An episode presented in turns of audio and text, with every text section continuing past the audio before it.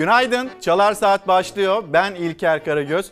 Bugün 22 Aralık 2022 günlerden Perşembe. Dileğimiz her zamanki gibi sağlıklı, mutlu, huzurlu bir gün olması ve bugün başlığımız yıllardır söylüyoruz, az sonra değil şu anda ekranlarınıza sosyal medya hesaplarımız da geldi. Dün bir eşikti, en uzun gece geride kaldı ve biz artık gün gün, saat saat daha fazla güneşi göreceğiz.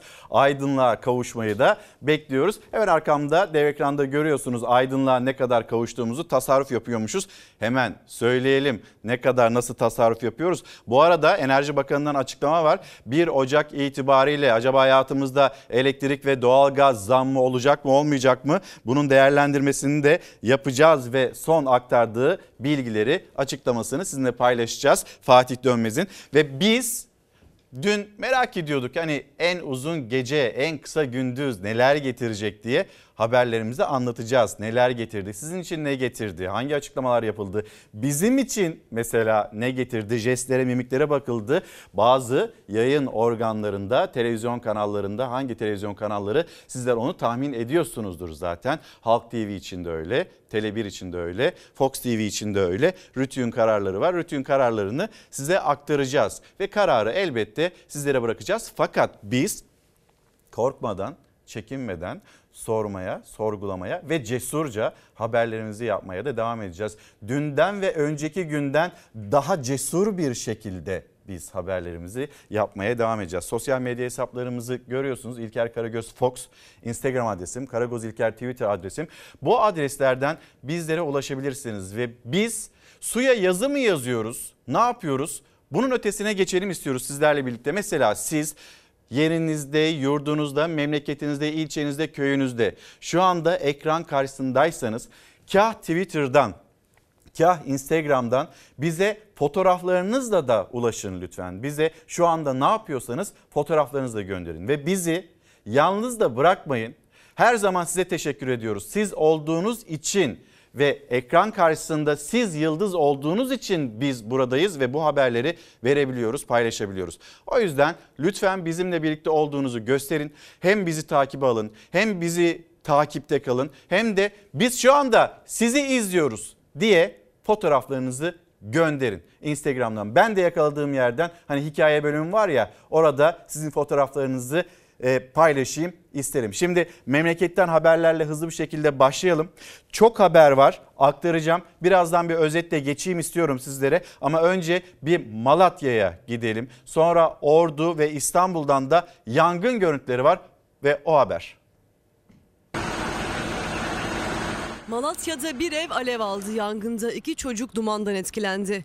Ordu'da parlayan soba 2 kişi yaralarken İstanbul'da yanan 3 katlı ahşap bina büyük panik yarattı. İstanbul Fatih'te Cibali mahallesinde bir evde televizyon patladı. Binanın ahşap olması nedeniyle alevler kısa sürede tüm binayı sardı. Ekipler binada oturan herkesi tahliye etti. İtfaiyenin başarılı müdahalesiyle alevler söndürüldü. Oğlum, külmül susuyor lan. Malatya'nın Battalgazi ilçesine bağlı Hamidiye mahallesindeki bir evde yangın çıktı. İtfaiye ekipleri hızla müdahale etti. Alevler söndürüldü. Dumandan etkilenen 2 çocuk hastaneye kaldırıldı.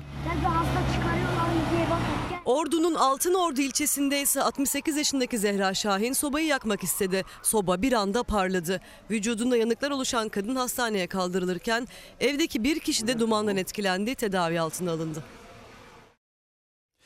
Şimdi bu yangın haberlerinden sonra bir başka yangın, cepteki yangın, faturalardaki yangın, o haberle sizleri buluşturacağız. Yalnız bir gündem toparlaması yapalım hep birlikte ve siz evden çıkmadan bugün biz neleri konuşacağız onun da bilgisini aktarmış olalım. Memleket havası da az sonra geliyor. Ekrem İmamoğlu biliyorsunuz hakkında bir ceza kararı çıktı mahkemeden ve İstanbul'da konuştu. Türkiye Büyük Millet Meclisi'ne CHP grubuna davet edilmişti Ekrem İmamoğlu. Kılıçdaroğlu konuştu. Ekrem İmamoğlu büyük lokmadır, yedir ve boğarız siz demişti. Çok sert bir açıklama yapmıştı. İçişleri Bakanı Süleyman Soylu'yu da hedef alarak. Sonra İstanbul'da konuştu Ekrem İmamoğlu. CHP kürsüsüne çıkmasa da zaten çıksaydım da teşekkür edecektim dedi.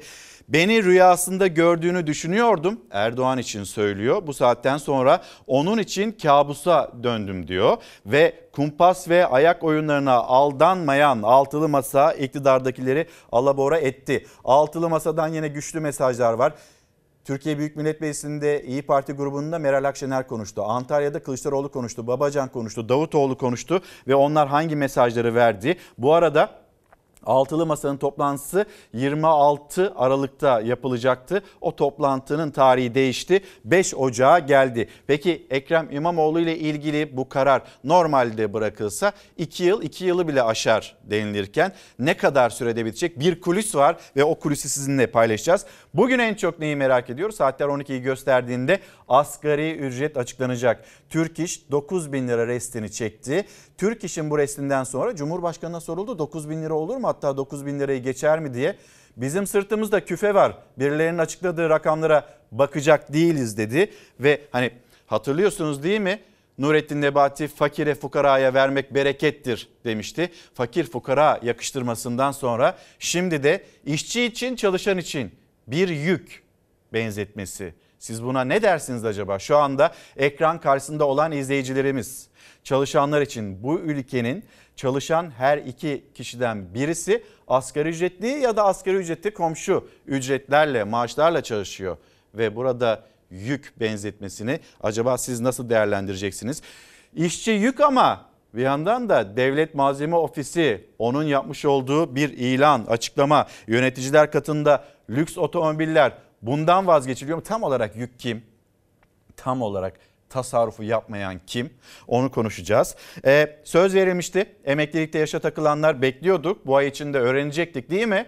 Türkiye Büyük Millet Meclisi tatile çıktı. İktidar çok yorulduk dedi. Tatile gitmek istedi. Ve enflasyonu da konuşacağız. Yeni açıklamalar var. Ve şimdi ben sizi bir başka yangına götüreceğim. Osmaniye'ye gideceğiz ve o haberi aktaralım. Çocuğumun hisleri yanmış. Evde elektrik olmadığından mum yakıyorduk biz de. Ben de uyuyakalmışım koltukta. Bir baktım alevler çıkmış işte yangından. Mumdan alev işte oldu. Zor kaçtım yani şuradan. Ödeyemedikleri faturalar yüzünden elektriği kesilen evinde bir haftadır geceleri mum yakıyordu. Yangın çıktı. Genç kadın etrafını saran alevlerden canını zor kurtardı. Çocuk da var, benim oğlum da var. Allah'tan o burada değilmiş. Yani ölüyordum yani. Osmaniye'nin Kadirli ilçesinde 9 yaşındaki oğluyla birlikte anne babasının evinde yaşayan 26 yaşındaki Cennet Yeşim Tatar, pazartesiyi salıya bağlayan gece mum yakıp koltukta uyuyakaldı. Evde tek başınaydı. 4-5 aydır ödeyemedikleri 7 bin liraya ulaşan borç nedeniyle bir haftadır evin elektriği kesikti. Fatura 7 bin TL falanmış. Klimayla ısınıyorduk. O yüzden biraz fazla geldi. Öyle yani, bizim de maddi durumumuz biraz sıkışkın son dönemlerde. Genç kadın uyuduğu sırada mum devrildi. Cennet Yeşim Tatar gözünü açtığında tüm ev alevler içindeydi. Canavli ile ayağa kalktı, kapıyı açıp dışarı çıktı. Canımızı zor kurtardı, şükür de. Alevlerden geriye küle dönmüş eşyalar kaldı. Evde yatıp uyuyordum ben.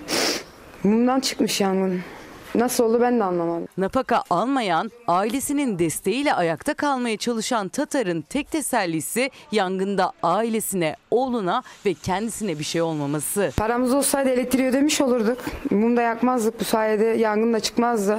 Yani mum yüzünden canımdan oluyordum. Faturasını ödeyemediği için mum ışığında kalan insanlar var ve çıkan bir yangın. 7 bin liralık elektrik faturası. Şimdi biz bunları anlatıyoruz, aktarıyoruz, sormaya, sorgulamaya devam ederken, cesurca anlatırken ve biz bunu yıllardır yaparken bazı gazeteler, onlarda böyle haberler yok. Akşam gazetesini bir getirir misin Savaş? Yönetmenimizden ben bir rica edeyim. Bu arada fotoğraflarınız da geliyor. Birazdan hem bakacağım hem de paylaşacağım ben de. Neredesiniz? Nereden izliyorsunuz? Nereden izlediğinizi bizimle lütfen paylaşın. Fotoğraflarınızı da paylaşın. Instagram'dan da olur. Sonra Twitter'dan da olur. Yıllardır söylüyoruz başlığı altında. Konuşalım. Hep birlikte konuşalım ve bizim hepimizin yan yana olmaya daha fazla ihtiyacı var. Çünkü bazı haberler var, her şey ne kadar güzel diye değerlendiriliyor. Mesela MTV, dün bunu paylaşmıştık. Bunun yorumuna baktığınızda MTV'de indirim var. Hani müjde diye anlatıldı. Neden indirim var? %120'den %122'den haksızlık etmeyelim şimdi devletin enflasyonunda böyle bir rakamda. %61,5'a geldi. MTV artışını yarıya düşürdü Cumhurbaşkanı. Yetkisini kullandı. Yeniden değerlemede böyle bir yetkisi var. %61,5'lik zam diyeceğiz. Hani güncelleme diyenler var, artış diyenler var. İndirim var müjde diye yorum yapanlar var. Ama biz buna %61,5'lik bir zam demek durumundayız. O haberi de hazırlayabiliriz aslında Savaş. Şimdi... Bir başka haber daha paylaşalım. Oğluna sahip çık, başka ebeveyn arıyor. Siyasette kurulan cümle. Sanatın da yılı olacak. 100 yılı olacak. Yine Akşam Gazetesi'nde yer alan bir haberdi. Alma Akşam Gazetesi'nde kalsın. Elektriğe ve doğalgaza zam yok. Bu bilgiyi paylaşalım, anlatalım. Memlekette güzel şeyler de oluyor. İşte bu haber. Doğalgaz ve elektriğe zam yok. Enerji Bakanı Fatih Dönmez doğalgaz ve elektrik fiyatları konusunda ilk değerlendirmelere göre yılbaşında zam söz konusu değil. İlk değerlendirmelere göre yılbaşında zam söz konusu değil. Sonraki değerlendirmelere göre Şubat ayında acaba zam gelir mi? Bunu da yine hep birlikte konuşalım. Yıllardır söylüyoruz başlığı altında konuşalım. Biz doğru bildiğimizi vicdanla ve adaletle adil bir şekilde sizden de taraf olarak anlatmaya devam edeceğiz. Gelelim MTV, indirim mi var yoksa o kallavi bir zam mı, onu konuşalım.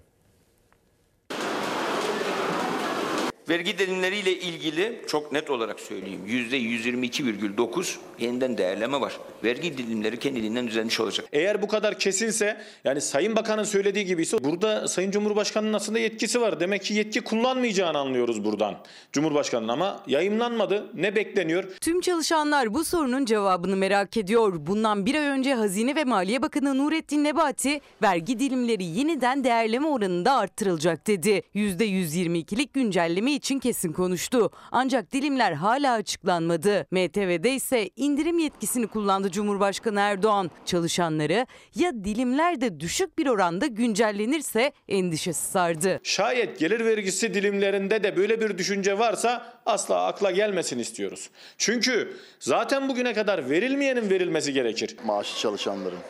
Yani biraz daha cebine fazla para girmesi için. Ayağa çekecekler bence ya. Yapsınlar ya. İnsanlar biraz ferahlasın artık yani. Şu anda bizim talebimiz çalışanların üzerindeki bu vergi yükünün hafifletilmesi ve ücretlerimizin %15 vergi diliminde sabitlenmesi gerekir. Kamusen vergi dilimleri için Çalışma Bakanı Vedat Bilgin'in kapısını çaldı. Türk İş ise asgari ücret pazarlığı masasına vergi gündeminde getireceklerini söylemişti. 3,5 saatlik toplantıda taleplerini dile getirdiler. Henüz karşılık bulmadı. Olması gereken brüt asgari ücretin 12 katının vergi dışı olmasıdır. Ondan sonraki kazançların da %15'te sabitlenmesidir. Resmi gazetede yayımlanıp 2023 yılı gelir vergisi tarifesinin belirlenmiş olması gerekir. Gözler vergi dilimleri için resmi gazetedeyken motorlu taşıtlar vergisi düzenlemesi yayınlandı. Erdoğan %122'lik zam oranını yetkisini kullanarak %61,5'a çekti. Ancak bu oran bile rekor motorlu taşıtlar vergisi demek. Ortalama 4500 liralık vergi 7.300 liraya çıkıyor. Her şeyden vergi aldıkları için, yani yürüdüğümüz yoldan bile vergi alıyorlar. O yüzden diyorum ya, Allah sonumuzu hayır etsin. Maaştan kesiliyor, bir de ödüyoruz, geçinemiyoruz. Vergi uzmanı Ozan Bingöl'e göre ise vergi dilimlerinin güncellenmesinde indirim bir yana Erdoğan'ın arttırma yetkisini kullanması gerekiyor. Çünkü yıllardır çalışanlar dilimler düşük güncellendiği için kaybediyor. Sendikalarda çalışanlar da ağır gelir vergisi yüküne kalıcı çözüm bekliyor. Cumhurbaşkanı üst yetkisini, yani arttırma yetkisini kullanırsa 105 bin liraya kadar arttırabilir. Bu da ne demek? Örneğin önümüzdeki yıl 10 bin lira brüt maaş alan bir vatandaşın 8. ayda %20'lik dilimine girmesi gerekirken üst yetki kullandığında, arttırma yetkisi kullandığında 11. aya kadar 2. dilime girmeyecektir. Kalıcı bir çözüm değil. Bizim istediğimiz kalıcı çözüm. MTV'de indirim var, müjde değerlendirmesi yapılıyor. Peki şimdi devletin enflasyonun ne olduğunu herkes öğrendi. Burada bir yayın yaptık. Sevgili Doktor Ozan Bingöl ile birlikte vergi uzmanı bize söylemişti. Aylar öncesinde söylemişti. Tarihi rekor zamlar geliyor demişti ve 1 Ocak 2023 tarihi itibariyle biz onları hayatımızda göreceğiz. Elektrikte, doğalgazda zam yok. Bir başka müjde değil mi? Peki 2022'de ne oldu? Elektriğe 2022'de %106 zam geldi. %106. Zaten baktığınızda siz kendi faturalarınıza elektrik faturası geçen ayla bu ayı bir kıyaslayıverin. Ne kadarlık zam gelmiş? Tüketiminize bakın. Sonra geçen yıl bu dönemde ödediğiniz para ve şimdi size gelen fatura. Bir kıyaslayın. Sonra doğalgaz 2023'te bir değerlendireceğiz. Yılbaşında zam yok deniliyor. Sonrasını bilmiyoruz. 2022'de doğalgaza %162'lik zam geldi. Bunlar konutta, sanayide çok daha fazla. Bir faturalarınızı kıyaslayın. Sonra bu haberler öyle her yerde olmuyor. Bu haberler yapıldığı için de, anlatıldığı için de o haberi de birazdan bir aktarayım. Eğer sanayide bakarsanız %800'lere falan ulaşıyor. Yani böyle bir tablonun içindeyiz. Enflasyon düşecek deniliyor. Enflasyonu bir kenara bırakalım. Az sonra paylaşacağız. Beli mi kırıldı? Nasıl kırıldı? Boynu mu kırıldı? Sakatlandı mı enflasyon? Onu paylaşacağız. Yalnız bugün saatler 12'yi gösterdiğinde asgari ücreti açıklayacak Cumhurbaşkanı Erdoğan. Peki asgari ücret ne kadar olacak? 9.000 liranın altına imza atmayız demişti Türk İş Başkanı Ergün Atalay. Ya olur mu? Bu parayla geçinilir mi? Geçinilmez. Her gün her şeye zam gelirken bu parayla geçinilmez. Ama bakın bir kırmızı çizgi çekildi. 9.000 lira, hani 13.000'ler, 14.000'ler, hani bu seviyelerde bir talep de vardı. 9.000 lira bile verilmeyecek. Öyle gözüküyor. Bakalım saat 12'de Cumhurbaşkanı asgari ücreti ne kadar olarak açıklayacak işverene destekle birlikte. Hemen bir hatırlayalım. Cumhurbaşkanı dün ne söyledi? Bir de işçiyle ilgili yorumu, o da çok tepki çekti. Türk İş'in resmi teklifi 9.000 lira arkadaşlar. Verirlerse masaya oturup imzalarız. Vermezlerse o meselenin içinde olmayız. Sizler söylediğiyle adım atacak halimiz yok. Çünkü bizim sırtımızda küfe var. Sırtında küfe olmayanlar rahat konuşur. Şimdi buradan yine gündemin toparlamasına devam edelim. Gazetelere geleceğiz, gazetelere aktaracağız, birer birer haberlerimizi paylaşacağız. Yine şehirlerimizden, illerimizden can yakan tatsız haberler var. O haberleri de aktaracağız sizlere. Fakat bir asgari ücretle ilgili acaba bakanlık nasıl bir açıklama yaptı? Onu da dinleyelim. Alın terinizi, emeğinizi kutsal bildik. Kadınıyla, erkeğiyle, el birliğiyle, yüreğiyle. Siz üretin, biz enflasyonla mücadele ederiz. Sıradaki dosya, asgari ücrete azami fedakarlık. Türkiye Cumhuriyeti sosyal devlet anlayışıyla çalışanların yanında. Siz üretin, biz enflasyonla mücadele ederiz. 2022 yılı öyle geçti. Siz hiç kafanızı takmayın. Biz halledeceğiz. Zaten ne kaldı ki? Cumhurbaşkanı Erdoğan açıklamasını bir hatırlayalım. Tepe taklak aşağı doğru gittiğini göreceksiniz demişti.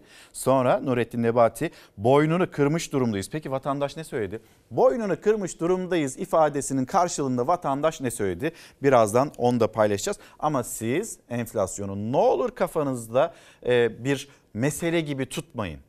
Yaklaşım bu şekilde. Sonra asgari ücret. Onu da halledeceğiz. EYT halledecektik. O yılbaşına kaldı. Biraz dinlenelim. Tatilimizi yapalım. Çok yorulduk çünkü bütçeyi konuştuk. Bütçeyi konuşurken Cumhuriyet Gazetesi'nde yer alan bir haber. Bu lüks otomobile kim binecek? Şimdi çalışan kesimle ilgili bu açıklamalar yapılıyor. Onların sırtında küfe yok. O küfe bizim sırtımızda. Küfede kim taşınıyor? Peki orada taşınan kişi işçi mi? Yani işçi hükümetin gözünde bir yük mü? İşte buna dönük de eleştiriler vardı. Bakın şimdi yük kimdir? Yük nedir? Neye denilir? Buyurun. Yurttaş krizde, iktidar keyifte. Bu lüks otomobile kimler binecek? Devlet Malzeme Ofisi lüks otomobil markası için ihaleye çıktı. Piyasa değeri 10 milyon lira olan otomobildeki lüksler arasında bazıları seçmeli boyun ısıtma. Tabii bizi yönetenler sıcacık olsunlar. Yaz günü böyle sıcaklamasınlar, terlemesinler, rahat rahat her yere gitsinler, gelsinler, makamları, makam araçları. Sonra masaj da yapsın o koltuk. Bir yandan ısıtsın, bir yandan masaj yapsın, gevşetsin. Değil mi? Ne kadar güzel. Sanal göstergesi olsun, sesli komutu da varmış. Eğlence sistemi. Aman hadi biraz da daraldık, eğleniverelim. Açın oradan müziği. Değil mi? Öyle olsun. Buzdolabı, sonra geri deri döşemeler, cilalı ahşap torpido yer alıyor. Cilalı ahşap torpido da yer alıyormuş. Vatandaş cilalı taş dönemine mi döndük? Nasıl bir dönemdeyiz denirken işte yönetenler katında o lüks otomobiller. Anlatacağız efendim, anlatacağız. İşte Rütük ne söylerse söylesin, nasıl bir değerlendirme içinde olursa olsun biz haberlerimizi sizlerle buluşturmaya devam edeceğiz. Yıllardır söylüyoruz, yine aynı şekilde, aynı kararlılıkta biz haberlerimizi aktaracağız. Soracağız, sorgulayacağız. Konuklarımız gelecek. AK Parti'den davet ettiğimiz konuklar geliyor. Davet ediyoruz biz. Gelmek isterseniz size de sorularımızı sorarız. Bu ekran sizlere de açık ama kimse gelmiyor. İşte en son Hüseyin Yayman geldi ve kendisi de çok memnun gitti. AK Parti'ye, AK Partili isimlere de bizim buradan çağrımız olsun. Gelin, gelin birlikte konuşalım. Siz de anlatın. Vatandaşın arasına çıkıyorsunuz ya da çıkamıyorsunuz bilmiyorum.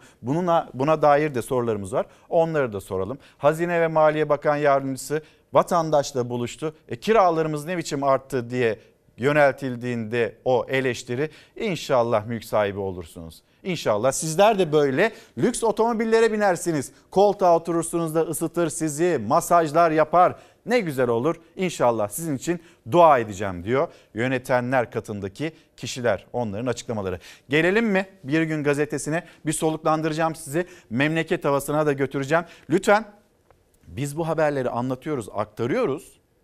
Ama bir yandan da sizin de yanımızda olduğunuzu görmek istiyoruz. Instagram'dan ben şu anda sizi izliyorum diye bir fotoğraf çekip gönderebilirsiniz. Ve biz de onu hikayede paylaşalım. Twitter'dan da gönderin. Gündeminizde ne varsa yazın, gönderin. Bizi takip edin. Bizi takipte kalın. Birlikte konuşalım. Birlikte anlamaya çalışalım. Karanlık, en uzun gece geride kaldı. Karanlığı geride bırakacağız.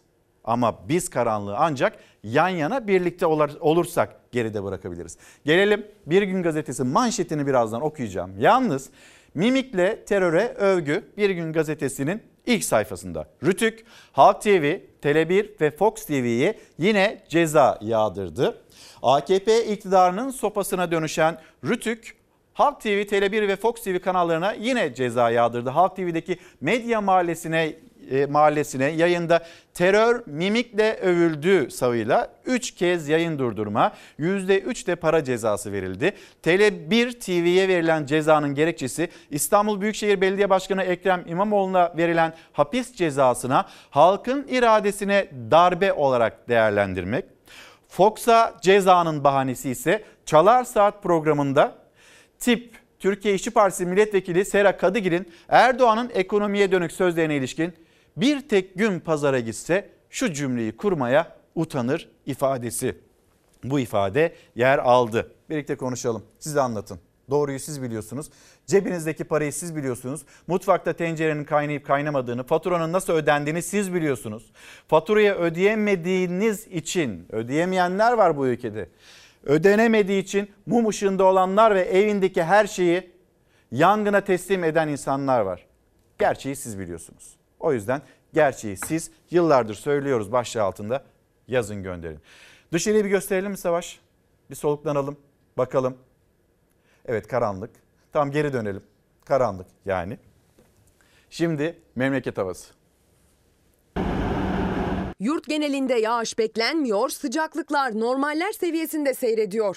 Bugün, yarın ve cumartesi yağış beklentisi yok denecek kadar az. Ufukta görülen ilk yağış cumartesi gece ve pazar günü yurda giriş yapacak. Bugün yurt genelinde gökyüzü açık olacak. Yurdun deniz etkisinden uzak tüm kesimlerinde sisli hava bekleniyor. Özellikle sabah erken saatlerde sis yoğun olacaktır. Düşük görüş mesafesine dikkat. Güneş yeryüzünü ısıttıkça sis dağılacaktır. Cuma günü de gökyüzünün tablosu değişmeyecek. Yağış beklentisi yarın da yok denecek kadar az. Yurdun hemen hemen tüm kesimlerinde sisli havanın etkisi Cuma'da devam edecek. Sıcaklıklarda önemli değişimler görülmeyecek. Cumartesi gün içinde de durum benzer seyrederken, cumartesi akşam ve gece saatlerinde yağışlı hava yurda Marmara ve Karadeniz üzerinden giriş yapacak. Cumartesi geç saatler ve pazar gününden itibaren yağışlı hava yurdu etkisi altına almaya başlıyor. Beraberinde sıcaklıklar da düşecek. Pazardan itibaren Marmara ve Karadeniz başta olmak üzere tüm yurtta hava soğuyor. Pek çok adreste kar yağışı bekleniyor.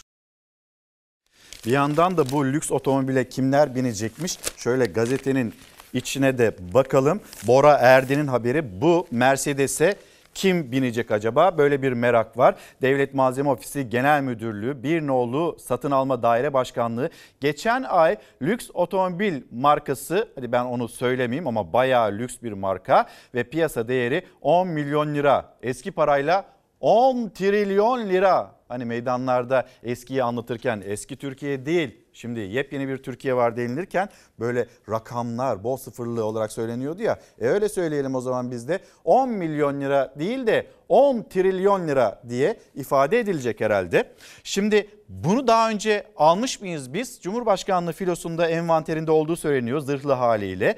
Sonra peki kimler başka almış? Şöyle haberin içine baktığımızda Erdoğan'a yakın isimlere alındığı biliniyor.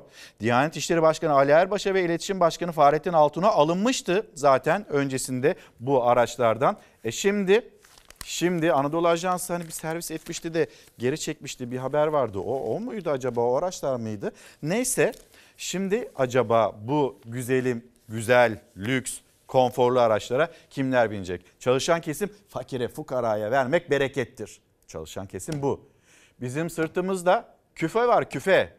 Asgari ücretle yapılan açıklamada bu.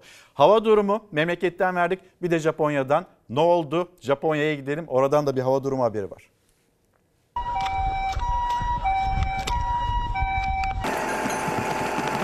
Hafta sonu başlayan yoğun kar Japonya'yı esir aldı. Otoyollar kapandı, yüzlerce araç mahsur kaldı.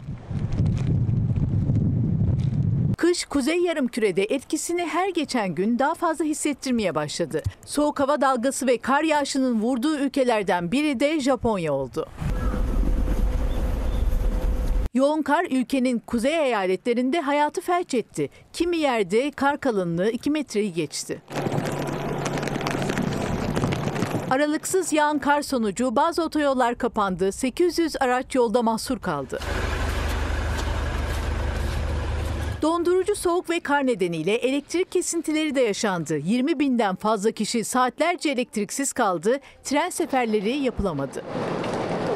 Japon yetkililer şu ana kadar 3 kişinin hayatını kaybettiğini, en az 10 kişinin yaralandığını açıkladı. Dağlık bölgelerde yaşayanları çığ tehlikesi konusunda uyardı. Japonya Meteoroloji Ajansı ise kıyı bölgelerinde Perşembe gününden sonra yeni bir soğuk hava dalgası ve şiddetli kar yağışının etkili olacağını duyurdu. Şimdi memleketimize yeniden döndüğümüzde bir büyüğümüz 64 yaşındaki bir kadın. Sivas'a gidelim. Ve kayboldu. Her yerde de kendisini arama çalışmaları devam ediyor. Buradan diğer tarafa, yani araziden mesela şu gördüğümüz kısım var ya, 70-80. Yani... Alzheimer hastası kadın kayboldu. Dondurucu soğuk havada nerede olduğu bilinmeyen 75 yaşındaki kadın için arama çalışmaları sürüyor. Sivas'ın Ulaş ilçesinden geldi kayıp haberi. Esentepe köyünde yaşayan kadın gece saatlerinde evden çıktı ve bir daha geri dönmedi. Gece sıcaklıkların sıfırın altına düştüğü bölgede kar da var. Alzheimer hastası Fatma Fidan bulunamıyor.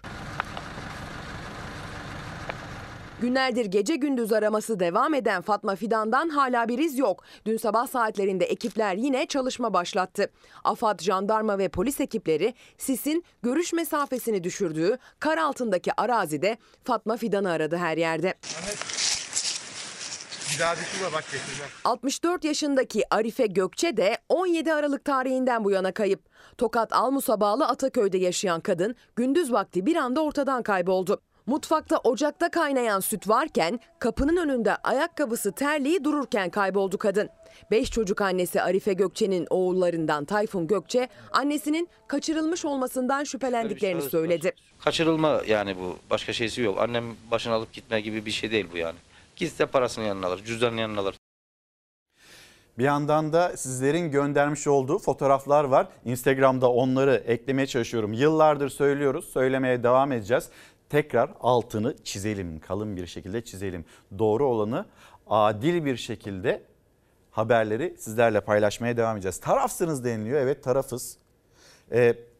Asgari ücretliden tarafız. Geçinemeyenlerden tarafız. Bu ülkede derdi meselesi olanlardan tarafız. Biz burada tarafsız değiliz zaten.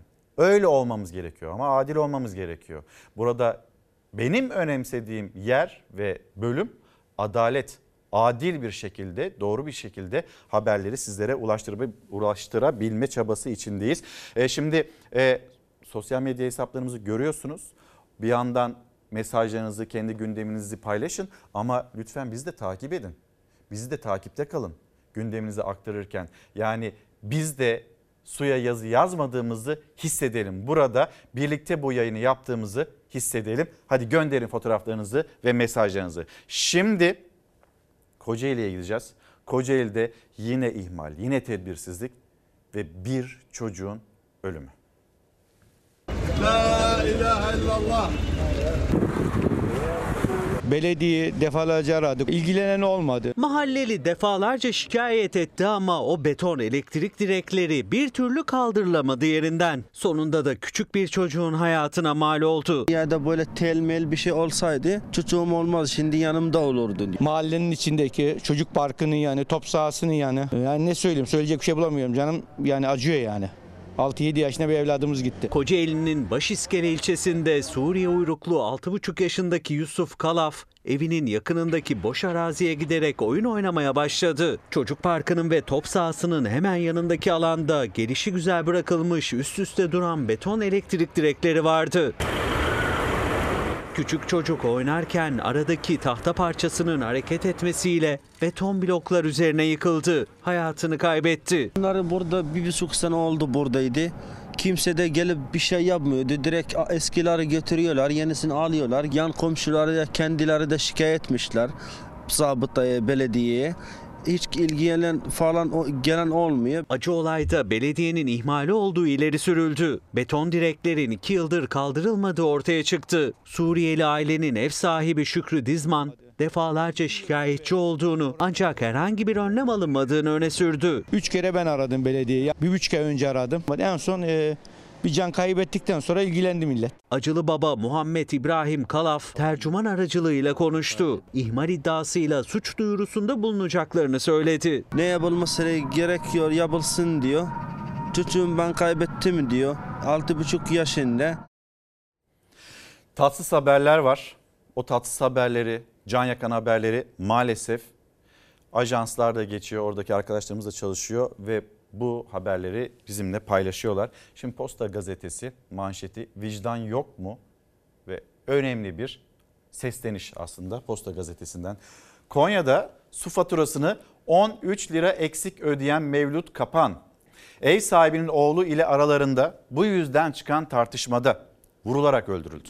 13 lira için bir kavga çıkıyor ve sonrasında ev sahibinin oğlu tarafından Mevlüt Kapan öldürülüyor. Mahkeme sanığa verdiği müebbet hapis cezasını devamında okuyalım. Haksız tahrik gerekçesiyle 18 yıla indirdi. Müebbet verilmiş, sonra haksız tahrik gerekçesiyle 18 yıla indirilmiş. 13 lira için katledilen Kapan'ın eşi bu karara isyan etti ve manşet vicdan yok mu? Ya benim eşim çok iyi bir babaydı. Çocuklarına hiç kıyamazdı. Yani benim çocuklarıma bunu yaşatan bir insan ömür boyu çıkmasın içeriden. Elektrik faturasını 13 lira eksik yatırdığı için tartışma çıkmıştı. Tartışmadan günler sonra ev sahibi tartıştığı kiracısını gözünü kırpmadan vurdu. Mahkeme sanığa 18 yıl hapis cezası verdi. Haksız tahrik indirimi de uyguladı. Ailesi ve avukatı müebbet almalıydı diyor. Haksız tahrik indirimine verilen cezaya isyan ediyor. Asgari ücretle çalışıyordu ama hani kimseye muhtaç etmemek için elinden geleni yapardı. Ek işe giderdi, köyde çalışırdı. Konya Meram'da ev sahibinin oğlu Hüseyin Mahir, su faturasını 13 lira eksik ödediği için Mevlüt Kapan'ı ateşli silahla öldürdü. Geçtiğimiz 9 Mayıs'ta gerçekleşti olay. Duruşmadan çıkan kararı ise ailenin tepkisini çekti. Vurulan Mevlüt Kapan'ın eşi Havanur Kapan gözyaşları içinde anlattı yaşadıklarını. Ben çocuklarımı ilk 4-5 gün söyleyemedim. Hastanede, hep hastanede. Soruyorlar babam ne zaman çıkacak, anne babam ne zaman çıkacak. 5. gününü götürdüm. Gittik mezarlığa. Anne bu kim dedi İsmail'im. Baban dedim, babanın mezarı anneciğim dedim. Babanı doktorlar kurtaramamışlar dedim. Benim çocuklarım orada yağmur gibi yaş döktüler. Olamaz yani, bunun cezası bu olamaz. Havanur Kapan 35 yaşında hayatının baharında öldürülen eşi için daha fazla ceza verilmeliydi diyor. Kasten adam öldürmeye teşebbüsten yargılanan sanık için mahkeme haksız tahrik indirimi de uyguladı. Tasarlama kastı var diyen ailesi istinaf mahkemesine başvurmaya hazırlanıyor. Benim kızın babası hiç hatırlamayacak. En ağır şekilde cezalansın istiyorum. Dediğim gibi müebbet de yeterli değil. Ömür boyu çıkmaz. Vicdan yok mu? 13 lira için insanlar nasıl birbirlerine düştüler? Ama bir değerlendireceğiz. Ocak'tan itibaren doğalgaza, elektriğe zam yapılmayacak. Böyle değerlendirmeler, böyle açıklamalar yapılıyor. Bir yıl içinde gelmiş zaten geleceğe kadar. 2022'de %106 konuta, elektrikte zam geldi. 2022'de doğalgaza, yine konutta %162 zam geldi. Sanayide %800 zam geldi. Zaten geldi geleceğe kadar. Şimdi değerlendiriliyor. Yapmasak mı acaba diye. O da Ocak ayı için. Şubat ayını hep birlikte göreceğiz, yaşayacağız. Şimdi ev sahibi ve kiracı. Onlar da karşı karşıya. O kadar yükseldi ki geçen sene 2000-2500 lira ödüyordum. Şimdi 7000 lira istiyor ev sahipleri ve sonra onlar karşı karşıya geliyor. Bir limit konuldu, o limite kimse bakmıyor. Hükümet %25'ten fazla zam yapamazsın dese de kimse bakmıyor. Oğlum geliyor, ben geleceğim, ben taşınacağım deyip ev sahibiyle kiracı karşı karşıya geliyor. Bize saldırıyorlar. Bize saldırıyorlar. Bize saldırıyorlar. Gideceğiz, tamam mı? Teyzeme kapıyı açar açmaz kapıdan birisi daldı saçıma. Birisi beni yatak odama sürükledi. 2 kişi daha gelip darp etmeye başladı beni. Kapıyı açtıklarında karşılarında 15 kişi vardı. Kapı önünde başlayan kavga apartmanın içinde devam etti. Kiracıların iddiasına göre ev sahibi onları evden çıkarmak istedi. Evden çıkmadıkları için de darp edildiler. Bir yılda mesela 3 defa kiraya zam istedikleri oldu. Üsküdar'da kiracı olan bir aile ev sahiplerinin onları çıkarmak istediğini iddia etti. Zaten süre istediklerini belirten aile ev sahibinin akrabaları tarafından darp edildi. Zaten çıkacaktık biz. Çıkmak istiyorduk da. Babam hatta ara dedi ki çıkacağız bu yazın dedi. Oğlumun okulu var. Son bitecek bu senesi. Zaten hep çıkacağız diyorsunuz dedi bize. Son fiyatımız 2750 idi. Keza Üsküdar gibi bir yerde yazdı. Kira artışları en az 10.000 lira olduğu için 2750 onlara az geldi. Dolayısıyla çıkmamız için bir gece yarısı bize bir saldırı düzenlediler. Evimize darp ettiler, hanemize girip. 26 yaşındaki Merve Şimşek ev sahibinin akrabalarının onu saçından sürüklediğini, annesinin de ciddi şekilde darp edildiğini iddia etti, şikayetçi oldu. Annem beni kurtarmaya çalışırken de annemi saçından sürükleyip kapının eşiğine sürüklediler ve ortalarını alıp tekmelemeye başladılar. Merve Şimşek psikolojimiz çok bozuldu zaten çıkacaktık dedi. Şimdi evlerinde can güvenlikleri olmadığı için apar topar bir yer buldular kendilerine. Ev sahibi ve akrabalarına da tehdit, hakaret ve konut ihlalinden dava açtılar. Ev sahibi ve akrabaları suçlamaları reddediyor. Sen kimsin bana? Gideceğiz, tamam mı? Durum bu. Anlatalım işte. Sizler de bize yaşadıklarınızı anlatın. Yıllardır söylüyoruz, aylardır söylüyoruz. Yaşanan bu. Değişiyor mu bir şey? Değişmiyor. Halledeceğiz. Enflasyonu falan kafanıza takmayın. Pahalılığı kafanıza takmayın. Ve herkes hesabını %20'lik enflasyona göre yapsın 2023 yılında denildi Cumhurbaşkanı tarafından. Peki bir yandan da işte tarımda karşımıza çıkan üretici maliyeti, TÜİK açıkladı bunu. %134 nasıl ucuzlayacak acaba bu fiyatlar? Herkes bunu merak ediyor. Tasarruf yapmak ya da yine maliyetlerden kısmak, kendi ekmeğinden sofrasından kısmak acaba üreticiye ve vatandaşa mı düşecek? %134'lük üretici maliyeti bize bunu düşündürtüyor. Karar Gazetesi, Karar Gazetesi'nden de bir doktorumuza saldırı gerçekleşmişti. Dün burada Çalar Saat'te verdik. Ben televizyon ekranlarından meslektaşlarıma o saldırıları izliyordum. Bir gün benim kapımı çalacağını bilmiyordum. O gün bugünmüş. Benim de kapımı çaldı. Benden çıkacak, başka kapıya gidecek, başka meslektaşıma gidecek. Ve o doktor diyor ki bugün ölmediğime şükrettim. Ölmediğime şükrediyorum. Arkadaşlar. 30 yıllık hekimlik hayatımda ilk defa böyle bir şey başıma geldi ya. İlk defa. Ölmediğime şükrediyorum. Ölmediğime şükrediyorum dedi 30 yıllık bir hekim. Onu öldüresiye darbeden saldırgansa kaçmaya çalışırken yakalandı ve tutuklandı. İşte sağlıkta şiddetin geldiği son nokta. Saldırının sebebi yok. Yasin İ saatlerce aile sağlığı merkezine girdi çıktı. Uyarılınca da aile hekimine saldırdı. Hemşire arkadaşlarımız odalarından beni aradılar. Odamızın yanındaki tuvalete girip çıkan birisi var. 4-5 seferdir, bir saattir buralarda. Tuvalete giriyor, çıkıyor. Biz rahatsız olduk. İstanbul Bağcılar'daki aile sağlığı merkezinde önce hemşireler fark etti Yasin İ'yi. Aile hekimine haber verdiler. 28 yaşındaki saldırgan hekimin uyarısı üzerine yumruk ve tekmeyle saldırdı. Adam kapıdan çıkarken 180 derece döndü yerinden. Benim gözüme böyle bir yumruk attı. Yere düştüm. Yere düştüğümde yerler kan oldu. Tabii bu sefer bu adam vazgeçmedi, geldi benim başıma tekmelerle vurmaya. 30 yıllık hekim Mahmut Doğan hastaneye kaldırıldı. Yasin İ kaçmaya çalışırken yakalandı. İfadesinde sadece tuvaleti kullanmak istediğini söyledi, tutuklandı, cezaevine gönderildi. Doktorlar, sağlık çalışanları ne olursunuz diyerek hükümetten can güvenlikleri için önlem istiyor. Hiçbirimizin can güvenliği yok. Cumhurbaşkanımızdan, Sağlık Bakanımızdan... Lütfen elinize atın bu sağlıktaki şiddet olayına dur diyecek önlemler alın ne olursunuz. Şimdi bu biraz can sıkan haberlere mola verelim. Türkiye Büyük Millet Meclisi'ne bir gidelim. Tam da meclis tatile girmeden önce Türkiye Büyük Millet Meclisi'nde ho ho ho diye bir açıklama. Ve kime hedef aldı CHP'li Veli Ağbaba dinleyelim. Yandaşın çetelerin Noel babasısınız. Değerli arkadaşlar, yandaş müteahhide vergi affı ho ho ho. Katar'a liman kıyağı jesti ho ho ho. Yandaş sendikaya %2 baraj kıyağı ho ho ho. Vatandaşa gelince 200 milyarlık yük. O halde mağduriyet bağımsız sendikalara kilit var. Şimdi değerli milletvekilleri öyle bir torba kanun hazırlanmış ki içinde yok yok. OHAL var, limanlara peşkeş var, sendikalara darbe var, 200 milyar borçlanma yetkisinin artırılması var. Torba değil çuval, çuval değil çorba, çorba değil ne diyeyim? Çorba değil yani ne çorbası söyle, çorba da değil. Şimdi buna mercimek çorbası diyebilir misin? Buna kelle paça diyemezsin, işkembe diyemezsin. Bunun içinde hepsi var arkadaşlar, hepsi var.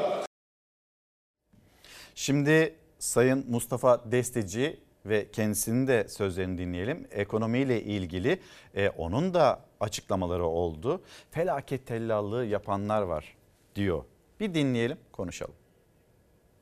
O zamanlarda yaşanan ekonomik gelişmeler neticesinde başta muhalefet olmak üzere birçok kesim, onların peşinde takılmış olan pek çok kesim adeta felaket tellallığı yapmaktadır. Oysa rakamlara, grafiklere ve tablolara baktığımızda durumun hiç de onların dediği gibi olmadığını görüyoruz. Evet, birkaç yıl öncesine kadar negatif manada bir değişim var. Fakat son 15 yılın ortalamasına bakarsanız geçmişte iyi olarak kabul edilen birçok yılda ekonomik performansın bugünkünden çok daha kötü olduğu görünecektir. Tamam, o zaman şöyle yapalım, hep birlikte rakamlara bakalım. Yalnız bize günaydın diyen bir izleyicimiz Özer Bey, akşam 8 değil sabah 8, evde bütün ışıklar açık, nasıl tasarruf bu böyle diye bir fotoğraf göndermiş. Hemen bir yandan da bizi izlerken o fotoğrafı paylaşıyor. Twitter'dan göndermiş, Instagram'dan da ben yakalayabildiğim yerden. Ha bu arada arkada da rakam gözüküyor. Şöyle bakayım. Ha 312 öyle gözüksün. Ankara'nın kodu değil, gelen zam. Şimdi bakalım mı ona? Felaket tellallığı yapılıyor denilirken neye ne kadar zam geldi, rakamlar ne söylüyor? Buyurun, enflasyonun boynunu kırdık diyorlar. Millette dalga geçiyorlar. Temel gıdalara gelen zamlar durdurulamıyor. Elma %312 zamlandı. Limon %202 zamlandı. Mandalina %335 zamlandı. Nohut %352 zamlandı. Bitecek mi bu zamlar? Bakıyorsunuz çiftçi, üretici, onun maliyeti %134. Birazcık azalır ama boyu, boynu devrilir mi, kırılır mı? Ondan çok emin değiliz açıkçası. Gelelim isterseniz Bir Gün Gazetesi ve manşetine bir dönelim. Cumhuriyet Gazetesi'nin manşetinde emekçiler sizi affetmez. Düzeltiyorum, Bir Gün Gazetesi. Gözler açıklanacağı belirtilen asgari ücrette telaffuz edilen ücretler insanca bir yaşamı karşılamaktan oldukça uzak. Türk İş bir res çekti. Masaya gitti, 3. toplantı tam da sona erecekken Ergün Atalay biz dedi 9000 TL'nin altına imza atmayız. 8999 olmaz dedi.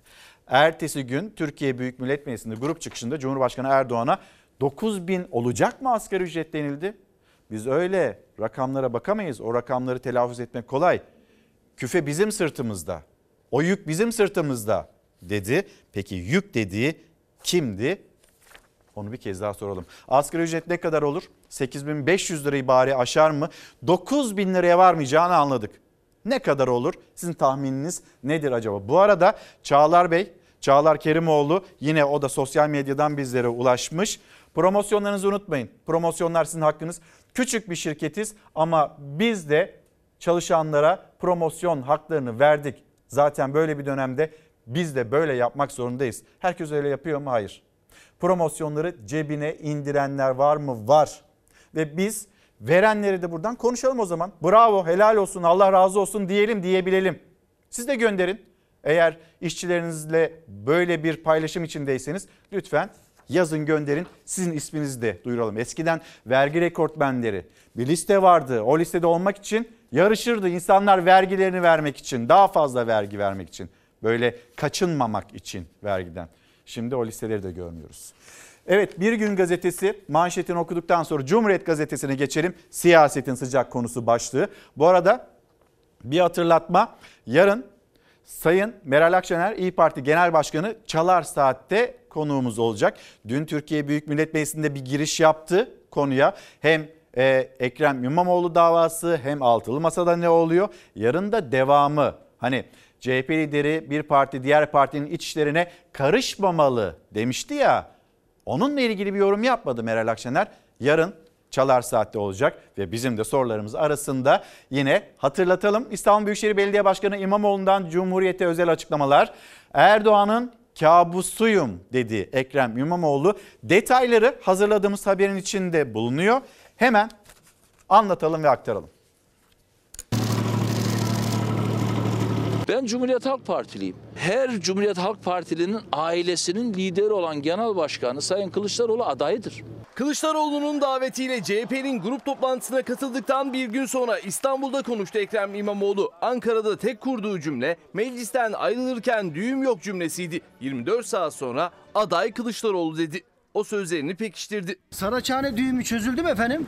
Düğüm yoktu ki. Sayın Kılıçdaroğlu adayıdır. Her CHP'linin doğal adayı kendi genel başkanıdır. Benim de genel başkanım var. Kemal Kılıçdaroğlu. Özü budur. Ekrem İmamoğlu'na hapis ve siyasi yasak kararının ardından Saraçhane'deki ilk buluşmaya yetişemedi Kemal Kılıçdaroğlu. Dava günü Almanya'daydı. Ertesi gün altılı masa buluşmasında birlikte fotoğraf verseler de iki isim arasında gerilim mi var sorusu adaylık ihtimalleriyle birlikte gündeme oturdu. CHP lideri Kemal Kılıçdaroğlu İmamoğlu'nu grup toplantısına davet etti. Ekrem İmamoğlu Millet İttifakı'nda gösterilen uyum diye tanımladı yaşananları. Mahkeme olayı kurdukları kumpas sürecine aldanmayan altılı masa, Kılıçdaroğlu ve Akşener, gösterilen uyumlu bakış onları iyice alavora etti. Herkes Bay Kemal'i beklesin. İmamoğlu'na soru sorulmasın diye CHP grubuna bariyer getirilmişti. O toplantıdan bir gün sonra ise İstanbul'da o soru soruldu İmamoğlu'na. Sayın Kılıçdaroğlu adaydır dedi. Hemen öncesindeki sözleri ise dikkat çekti. Ben diyorum takım oyuncusuyum ve takımda oyuna girecek, oynayacak kişilerden birisiyim. Beni daha evden sahaya giderken yolda sakatlamaya çalışıyorlar. Ben Cumhuriyet Halk Partiliyim. Her Cumhuriyet Halk Partili'nin ailesinin lideri olan Genel Başkanı Sayın Kılıçdaroğlu adayıdır. Ekrem İmamoğlu ilk kez İçişleri Bakanı Süleyman Soylu'nun açıklamalarıyla ilgili de konuştu. Karar kesinleşirse açığa alırım diyen Soylu'ya sözleri sertti. Benim o adama kayyum atama yetkim yok. İstinaf ve Yargıtay onayladığı anda siz görevden ben alırım.